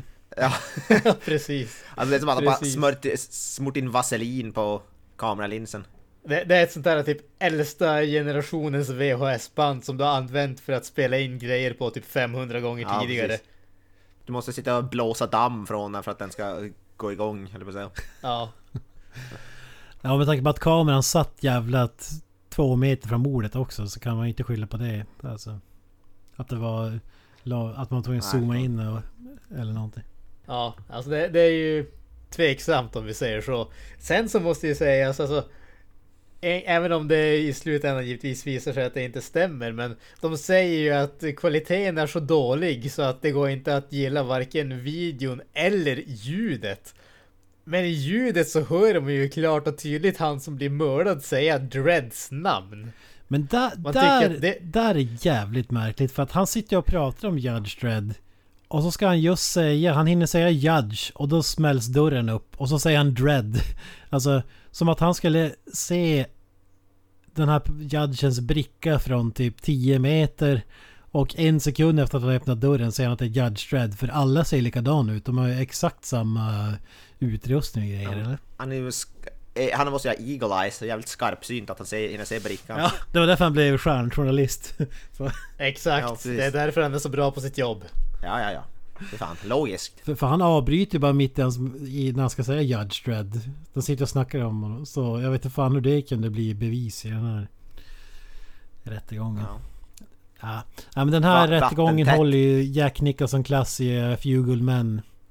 The truth, you can't handle the truth. Det är på den nivån som den här. The law! You can't... I am the law! Det var roligt om The Judge hela tiden bara hade upprepat såhär Wait, what? ursäkta, vad sa du? Wait, what? Please repeat that. Excuse me?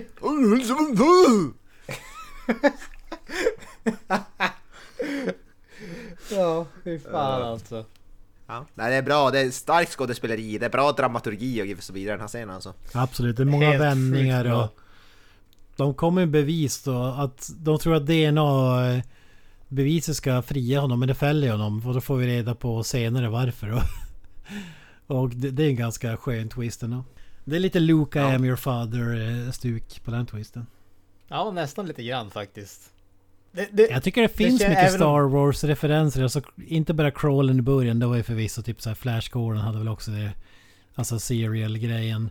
Men alltså Max von Sydow ser fan ut som Obi-Wan Kenobi när vi kommer till nå- någon scen senare. Alltså när, Ja, lite samma stuk där. Som i... Han hade lätt kunnat spela, vad heter gamla Obi-Wan. Ja, ja absolut. Fy fan. Ja, han ska gå på, för, för han eh, går ju på någon jävla spacewalk eller på att säga. Han ska ut i öknen med en stor pistol av någon anledning som jag inte riktigt The förstår, long walk. Ja. De, den scenen måste ni tycka var cool ändå. När de står liksom... Ja, alltså, Den är ju snygg, den är ju riktigt snygg. ja. när de står med ganska pistolerna i vädret och alltså hela den där biten. De ska write it, write him in, in their hearts, eller vad säger de? Write us, him in our hearts and our in the books och bla bla bla. Och till Stallone när han blir dömd säger de motsatsen, get rid of, vad säger de? Rid him from our hearts, typ eller något sånt där. Ja, The ja jag minns inte. Men någonting djupt. Ja, jävligt djupt alltså. Någonting djupt. Ja. du vet inte vad de säger, men du vet bara att det är djupt. Ja, det är så jag minns det. Ja, just det. De Ja. pratar ju om Stallone så då måste det vara djupt. Ja, ja. Fan. Den mannen är, är bara djup, ingen yta. Nej men man kan ju säga att alltså von Sydow väljer att gå den här, han offrar för att Stallone fälls ju men det finns ett sätt att undvika att han blir mördad och det är väl någonting om han skulle bli mördad och fällas och någonting så kommer hela systemet Ja, de, att de, falla. alltså det, det, det de säger det, det är ju att du har ju... eh, Det, det är tradition att när en sån där eh, Chief Judge eh, avsätter sig eller liksom... retirar från sitt ämbete, a- avgår precis. Då, då har de liksom, de, de kommer att eh, honor his last wish ungefär. Och eh, när eh, de inser, eller när han inser att Stallone, eller Dredd kommer att bli dömd så sä- säger ju Haina Griffin att det finns ett sätt och det är ju då att han eh, avgår från sitt ämbete och går ut på the long walk och hans sista önskan är att de ska vara lenient mot eh, Dredd och det betyder att istället för att avrätta han så ger de han livstid i fängelse. Ja. Ja, precis. precis. Jag förstår inte, varför ska de gå på en long walk efter dem? Jag vet inte, är det bara någon slags tradition som man inte behöver veta någon, eller Men vet någon det där är väl som i Game of Thrones och eh, vad heter de? The Knights någonting vid muren. Vad fan heter de? Ja, just det. Night's Ja. Watch. Night's Watch, Night's ja, ja Watch. precis. Det är väl lite sånt där straffkommendering men Jag vet inte om man har tjänat varit typ så här både chef eller Judge i Vi säger 45 år Då, då förstår jag inte heller vad man ska straffas. Alltså Night's Watch det var ju ändå så här Då har man ju straffats men då åker man dit så får man en uppgift Men här, här är det någonting, du har gjort någonting bra alltså, Ja, Ja. De, typ, de hedrar ju han till och med där i slutet och sånt där som att det är sorgligt att han ska avgå. Sen som bara ut i öknen med en gubbjävel. Ja, Ja. ja. men det, det är väl alltså de, de säger även om jag tycker att logiken haltar ganska mycket men du, du har ju alltså den här uh, The Cursed Earth då som finns utanför uh, vad heter stadens gränser ungefär och det är ju ett stort laglöst område. De säger ju att uh, The Long Walk det är ju att ja, du tar din pistol och du tar boken där uh, The Law och vandrar ut för att uh, sprida lagen till de laglösa ungefär. Och menar, det, det är väl anledningen men som sagt alltså, det känns ju mer som en tradition än någonting som fyller en faktisk funktion. Ja det är en walkabout kan man säga Ja precis, precis. Get high, bang some bitches. Ex- Exakt. In the cursed earth. Bring law to the lawless. Och så vidare. Bring law to the lawless. Ja, det är väl ärofyllt. Men samtidigt ju- om du ställer upp som en judge-snubbe är i princip kamikaze-pilot. Du, eftersom att du vet att du antingen kommer dö under, i jobbet eller kommer dö när du går i pension. Så Ja, ja, fan. Fuck it. Det är väl ett ut. lite så känns det ju. Men Mm. vi får ju the ultimate lawless family. The angel family direkt efteråt. Ja, Nästintill ja. direkt efteråt. Alltså, äh, såg jag fel eller var ledaren Herschel från Walking Dead? Nej, du har rätt. Du har rätt. Visst, äh, visst var det Aldrig det? sett Walking Dead så kan inte uttala mig. Vi får ju den här uh, Angel Family-scenen, alltså efter att de har skjutit ner fångtransporten där Dredd och uh, hatobjektet uh, Rob Schneider uh, sitter och uh, tillfångatar de två och sen så får vi den här jag tror att det ska vara en rolig scen där Rob Schneider försöker ta sig ut, tala sig ur problemet om vi säger så, men misslyckas katastrofalt. Än en gång, ett perfekt bevis på hur jävla irriterande han är. Vad är det hans Där- karaktär heter nu, Rob Schneider? Jag glömmer bort, är det Fergie? Fergie. Ja, Tror ni Fergie. den här artisten Fergie har fått namnet från Rob Schneiders karaktär i den här filmen? Förmodligen därför de suger. ja, precis. Black Eyed Peas. Och så vidare. My humps. Det är där. Ja. Är det en favoritlåt eller? Ja, ja. ja absolut. Kent sjunger den i duschen varje dag. Alltså, jag, Ja, gill, jag gillar ju texter som verkligen betyder någonting och det, det är ju en sån låt. Ja, just det, precis. My humps, my humps, my lovely lady lumps. Ja, Jag vill Den säga här alla kan. Tonight's gonna be a good night, eller vad det är. My Black, Black Eyed Peas. En Det- djup låt. Den nationalsången och My Humps, det är två som alla kan. Ja.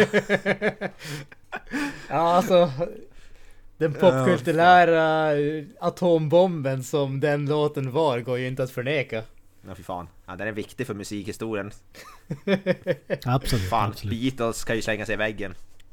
Ja, Imagine med John Lennon, vad fan är det emot My Humps? Ja, det här är ingen pretentiös dynga utan det här är real shit så att säga. Ja. ja. Och, och, och hon har tagit sitt namn Fergie från, eh, vadå, är det filmhistoriens bästa karaktär enligt dig då Kent? Fergie från Judge Dredd. Absolut, absolut. Ja. Bästa skådis i alla fall. Ja, ja, ja, precis. Ja, men jag gillar, jag gillar den här familjen. Alltså som sagt, r- cyb, halv cyborg-mannen ser ju jävligt eh, cool ut alltså. Han, han måste han, snubben som bär upp det där måste vara sjukt smal. För att han ser ju inte så här... eh, När folk brukar ha den här typen av dräkter där det, där det går liksom robotdelar igenom eh, hans flash och grejer så brukar de ju se bulkiga ut. Men den här snubben ser ju hyfsat normalbyggd ut. Så det vet inte fan hur de lyckas med det. Men det ser sjukt bra ut. Effekten i alla fall. Sminket eller vad man ska kalla det. Ja, alltså det, det måste man ju definitivt säga. Det är definitivt en av de eh, coolare grejerna i den här filmen tycker jag. Där har de verkligen lyckats med de här praktiska effekterna, eller utseendet. Jag tycker om just det här att alltså, han ser skada, han ser ut som att de har byggt ihop han. Verkligen. Istället för att det ser bara ut som en snubbe som de har sagt liksom grejer på. Och det, det är precis det som han är. Alltså att de var liksom tvungen att eh, sätta ihop honom för att han hade problem när han var liten ungefär. Men jag tycker att där- där har de verkligen lyckats med utseendet. Jag tycker de här känns ju som någonting taget från en Mad Max-film tycker jag. Den här. Det känns ju jävligt Mad Max tycker jag. Ja. Det var lite såhär. Motorsågsmassakern-familjen nästan alltså. Ja.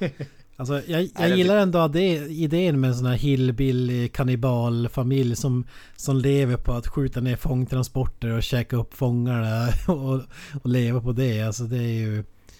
Ja. Det, det är väl så här... um, Ja, ja men klassisk skräckfilmsgrej. Men jag, jag gillar fan den det, tanken med den uh, delen också. Det känns logiskt i ett sånt här universum. Vad fan ska de annars äta där ute? Det är ju bara öken och sten liksom. Men det känns som att han, vad heter Sylvester Stallone är Mad Max. Det fan känns som att den, just den här scenen finns i någon Mad Max-film också. Att han blir tillfångatagen av någon psy- psycho-familj eller något. Det känns fan som det. Ja säkert. Ja, det är ju inget unikt grepp i, i film i alla fall. Det, finns ju hur många exempel som helst så. Men jag, jag, jag gillar som ändå att vi får den för att det är ju när vi lämnar The Angel. Vi får ju tyvärr så är den här äh, robotmannen med alldeles för lite. Alltså jag hade velat se... Jag hade velat se någon dyka upp typ i slutet av filmen. Ja men alltså... Något sånt där. Men han spöar ju skiten ur dem direkt. Och sen får vi aldrig mer se dem. Och då får vi det Ja, det Obi-Wan är- momentet också från Max von Sydow. Där då blir Stallone och, och Rob Schneider blir tillfångatagna efter att de har skjutit ner skeppet och släpat in dem i någon grotta. Och så bryter de sig loss och Stallone spöar och dödar alla. Men då är ju... mm, Vad heter det? Mega City One... Eh, poliserna så kallar det. Jag vet inte fan om vad skillnaden på Dreads och de är. Men de är ju någon slags vanliga poliser eller? Ja, de är väl Alltså, med. det, jag tror alltså... Nej, alltså he, hela rättssystemet är ju judges, men sen finns det ju olika grupper av dem så att säga. Så att de här snubbarna är ju under Griffins direkta kontroll, vad jag fattar det. Eller som jag tolkar det. Just det. Det här är väl, de är väl snäppet under Judge de har. De har väl inte lika hög auktoritet. Har de inte något sånt? Eller? Ja, jag vet inte. Ja, kanske. Ja, hur som helst, de ska fånga in honom i alla fall. För att han ska ju tillbaka, han är ju fånge så de ska ju tillbaka till fängelset eller vad fan man ska kalla det. Och eh, då, då får vi den där BFG, Big Fucking Gun scenen när han snor en av deras där. Alltså det är så jävla stor i geväret och superplastigt. Det är mindre bra Ja. specialeffekter i filmen. Ja, det, ser inte ut, det ser inte ut att väga så mycket egentligen. Om man ser den. Nej, nej. Och då kliver ju von Sydow in i... På sin, han är ute på sin long walk och då skjuter han ihjäl någon i sista stund. Men tyvärr så får han ju ett jävla knivblad genom magen bakifrån fredagen den 13 style. Vi måste ju få den längsta eh, dödsscenen någonsin. För att von Sydow han ligger och flämtar. Han, han drar ju exposition i 15 minuter ta mig fan. och- Innan han, innan han kastar in handduken. Definitivt. Måste- Men alltså grejen här, det, det är ju att alltså, det, det finns ju en väldigt logisk förklaring här helt enkelt. Och det är ju att han hade så mycket information som han var tvungen att ge innan han kunde dö, så det var ju därför. Ja, ja, ja, det räcker så. det, det, är så, det är så mycket förklaring som behövs för det är det som stämmer också. Det är därför vi får en sån här 25 minuters lång dödsscen ungefär. Ja, då får vi veta att Stallone är någon jävla klon som har gjorts på någon slags... Ja, ja fy fan den där delen alltså. Ja. Oh, Stallone de- är en klon av Fargo, vilket även Rico är. Så de har samma DNA men ser typ helt annorlunda ut Ja, jämfört men med han, varandra. han muterades till den ultimata superskurken som man säger. Ja. Fast om han det här kan jag muterade ju- så bör han ju inte ha samma DNA än kan man tycka. Nej. Men, ja. Ja, Nej, det... Nej. jag, är, jag är inte hundra men jag, jag tror inte det här är taget från serietidningarna, att han är en klon. Det ska- misstänker jag inte är korrekt heller. Ja, det, det är säkert bara för att få in en sån där Luke I am your father twist att Åh fan, Rico är min bro- brorsa också. Och när de ser det där fotot på Re- Dredd som en babys också så är det att det är photoshopat. Och när de ändrar det till, till hur bilden egentligen ser ut så ser den typ mer fake ut än vad den gjorde med för- föräldrarna i bilden. Ja men det, det, den, den delen gillar jag fan ändå. Alltså de ska undersöka någon så här familjefoton och så av misstag så undersöker den här snut eh, datahackern fel eh, bild och så typ ja men va, varför är det här fake? För att, och då är det någon så här som du säger familjefoto när Judge Dredd var barn och så sen inser de att det är någon fuffens. Alltså de kan skala bort det och se originalbilden att han sitter på ett jävla obduktionsbord eller på att säga men typ så här operationsbord eller någonting. Det, det är lite mysko att det är en riktig fysisk bild. Som de kan skala bort lagerinformation från Ja. och få en helt annan bild. Teknikens Ja, under, alltså, vad- teknikens under. Alltså vad fan, är det en sån här sån här modern som vi har idag, sån där frame som vad heter det, som bara en dis, vad heter det, display, LCD-screen typ? Är det ett sånt foto Ja, men var det inte sån ram runt alla bilder? Eller minns jag fel? Jag tror det faktiskt. Ja. Ah, hur, Ja, hur ja, som så helst, jag tycker det är en cool grej i alla fall. Scratch and sniff eh, style. En grej jag inte gillar är ju, fast det har vi inte sagt heller, de ger ju Judge Dredd ett namn i den här filmen som de använder mer än Dredd. Till Joseph. Det störde ju mig på ganska mycket också. Han heter ju Josef i serietidningen men däremot är det ju ingen som kallar Ja. honom det. Ja, Oh, sick burn! Sick burn! Ja, det har jag fan aldrig någonsin hört. I det jag läser har de aldrig någonsin det namnet kommit upp. J Dredd, Ja, det är som ja. Homer J Simpson. J- vad står J för? Joseph.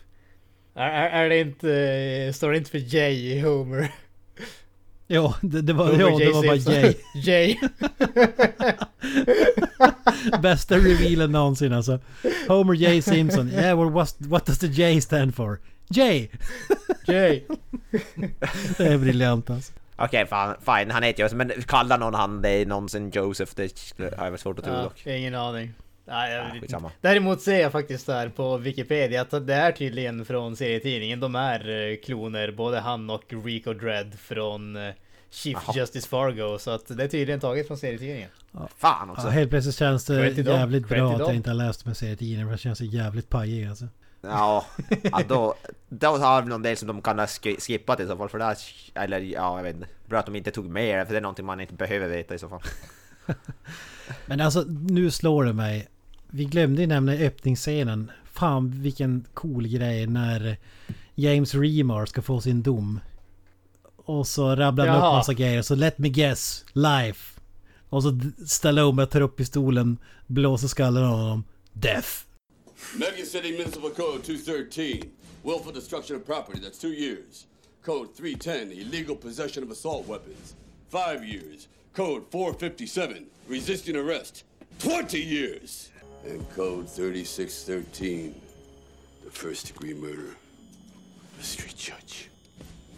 Let me guess. Life. Ah! Death. Ja, det är, Ja, det är faktiskt, badass. Den, den Ja, det är bra. jävligt grym alltså. Det sista badass-repliken som Stallone levererar i den filmen. Nej, nej, nej, nej. You you'd say that. I knew you'd Ja, say that. jo. Fan vad I nöjd, knew de, fan vad nöjd de ska vara 75 med den repliken alltså. De använder den ju 20 gånger. I knew you'd say that. Ja, fy fan. Eller vad fan, äh, gör det Rico Law igen, ja, som hur var det det lät? Ja, den är svag. Du har inte Ja, nog mycket fan. testosteron i resten alltså. Det... Alltså det, det, jag, jag skräms av att du eh, vågar ifrågasätta min manlighet. Det, det känns Moppe, eh, Mr Moppe-morsa. lite, lite väl personligt helt enkelt. Ja, ifrågasätter hans mörs också då, Kent. Exakt, min moppemurs, fy fan alltså. Du, du hade sprutat av extas om du hade sett den. Ja, då hade testosteronet gått i taket så att säga. Sprutat! Bokstavligen. Absolut. Oh. Men ska, ska vi hoppa till the final battle? Alltså vi har ju den här äh, motorcykeljakten men äh, finns det något som är värt att nämna där förutom att den är jävligt lik Flash Gordon-filmen? Att det ser Nej, för det, jävligt det är inte så dålig mycket ut. att prata om den egentligen. Nej, Ja, men nej, the, det the final battle är ju, då är vi tillbaka. Alltså vi har haft lite snoozefest i som sagt 20 minuter, en halvtimme. Men nu jävlar tar det i fart igen. Den här stora roboten, AB, vad, så, vad kallar de den? ABC-robot eller vad Ja, fan är? precis. Alltså det, det, var, det var så jävla kul. Alltså de- den roboten, jag tror jag sa det tidigare också, men det är en grym effekt.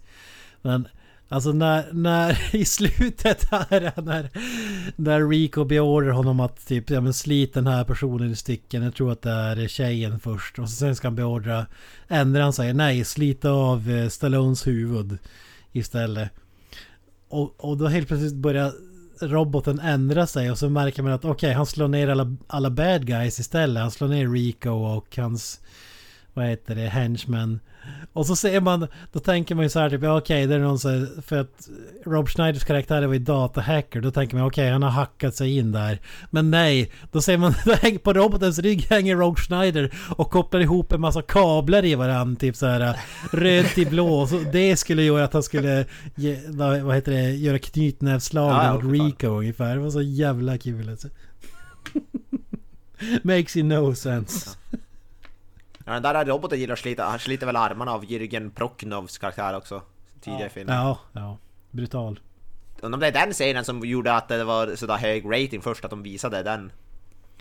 Ja, men jag tror, så, jag tror Man som Granström sa där med Hugh Jackman att han skrek för högt. Jag tror att det var låscenen som gjorde att han skrek för intensivt. Att det, Ja, vad heter det? Rico skriker LÅ! You betrayed the law! Law! You betray the law!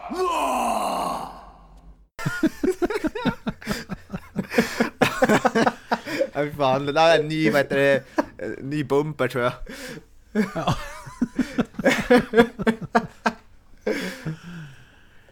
Ja, fy fan. Ja, fy fan. och då får vi även på tal om one-liners då. Den bästa one-linersen i filmen skulle jag nästan vilja hävda. Vi får ju det där talet från Rico. Typ eh, You're a slave under the law. I chose life eller vad fan de nu säger. Och så får vi den där uh, You betrayed the law. Och Rico. LAW! Det är så helt random. Det är som ingen han bara upprepar det sista ordet i förra repliken. jag, jag förstår inte. Alltså, Helt alltså, ologiskt. det känns ju, han säger det på ett sätt där man tror att det ska ha en djupare innebörd, att det ska betyda någonting eller så. Men, men, men, men jag vet inte vad! Han vill bara, upp, han vill bara säga att, upp, bekräfta att han hörde vad han sa där. Jag jag ser framför mig att det är så här omtagning nummer 36 eller så där. Han är så jävla less på allting och till slut bara vrålar han ut. Lå, är du där? Är du nöjd? Nu Ja, gör jag fan det. inte det här mer.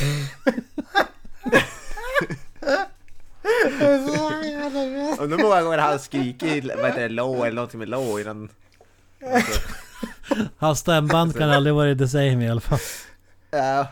Och de där, han, den här skådisen, Rico-skådisen, blev på gatan bara kan du, kan du skrika low?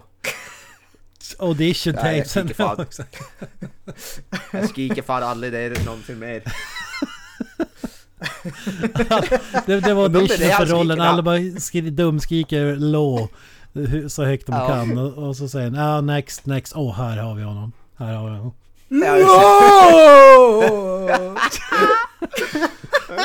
Jag har gåshud. Ja, det. Auditions nu. Undrar om det är det han skriker när han climaxar också under, under sex. när han gråtrunkar för sig själv.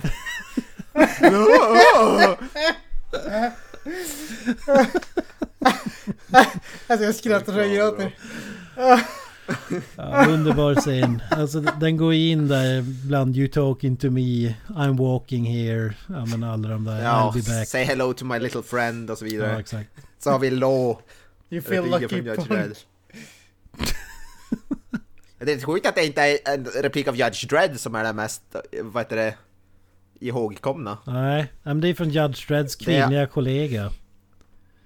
Det, vi, får, vi, Ja, får en, vi får en catfight och så... och så säger ju the, the bad girl, säger, skriker ju bitch åt henne. Och då svarar Ja, hon just det. episka, vadå Granström? It's judge bitch! Och skallar hon. Så jävla bra. Det där var ju Steven E. DeSouza hoppas jag. Ja, alltså det, det var... Det, det är ju typ filmens höjdpunkt. Det är alltså de första 15 minuterna. Alltså det är Ja. filmreplikernas svar på Mona Lisa måste man ju säga. Att ändå hon som levererar den repliken, hon är ju typ inte kanske starkaste kortet. Man.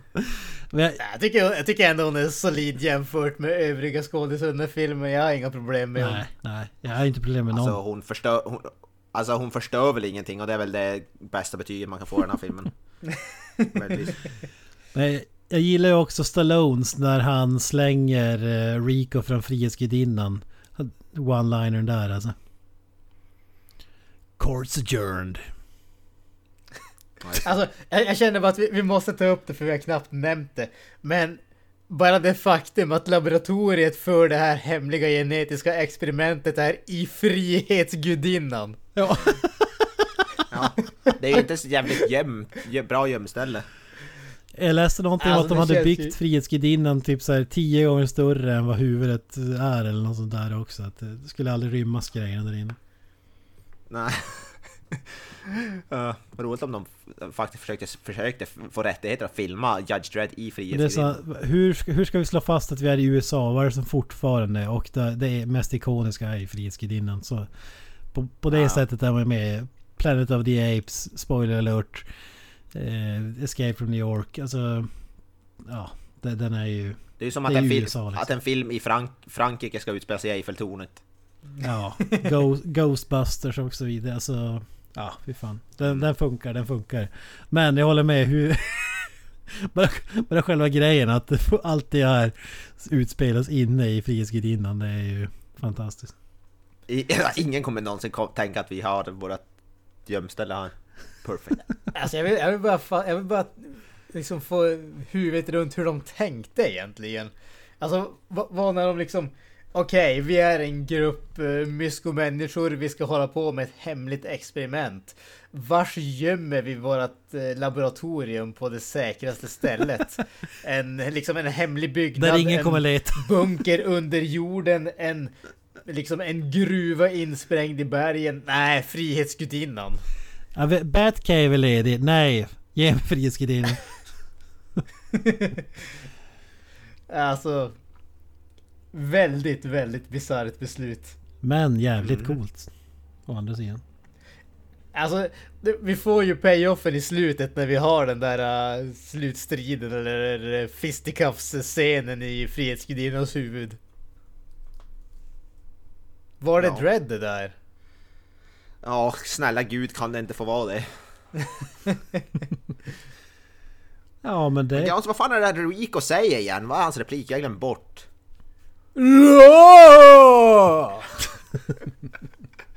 Du kan bara bli impersonator, du kan göra en karriär på att impersonata han. Absolut. Varje gång som uh, den där uh, skådisen, vad fan han heta? Armand Armanjak eller vad det nu var. Armand Asante. Ja. Eh, han- liksom varje gång han ska vara med i en film och ska, ha, ska, ska skrika! Då är jag där och ska skrika det åt honom. Jag tänker att man hyr in dig på fester och sånt där. Så kan du komma in och skrika LÅ! Fan, Ja, det var så, jag måste vad kallas det? här? Poetry slam eller vad? Vad fan heter det? Slam poetry. Slam poetry. Det var... Granström bara kliver ut på scen. Skri, skriker lå i 20 sekunder och så kliver han av. Och får betalt 20 000 dollar. Ja. Alltså det skulle vara någonting alltså. Ja, fy fan. fasiken. Fy fasiken. Ja. Nåväl, ska vi dra i den här tragiska säcken som kallas Judge Dredd eller? Så det magiska? Ja men det kan vi göra. ja, magiska. Tragikomiska kanske. Det, ja precis, tragikomiska får man väl säga. Det, precis som eh, filmens eh, ton i övrigt också. Med det sagt så tackar vi för det här avsnittet. I vanlig ordning hittar ni oss på sociala medier, Creative Meltdown Podcast. Vi finns på Facebook, vi finns på Instagram. Ni hittar oss på våran superlänk eh, Linktree forward slash Creative Meltdown Podcast. Och eh, ja, är det någonting mer som behöver sägas? creativemeltdownpodcastetgmail.com ifall ni vill skicka mail till oss. Vi tycker alltid om att höra från våra lyssnare. Några sista ord grabbar. Man kan ju skicka in sina bästa impersonations av LO! Precis. Nej, jag säger väl eh, low out, peace low. Jag tänkte någon bra variant på det. Ja, up the low säger jag. Och jag säger Hail! LO! That's it, man. Game over, man.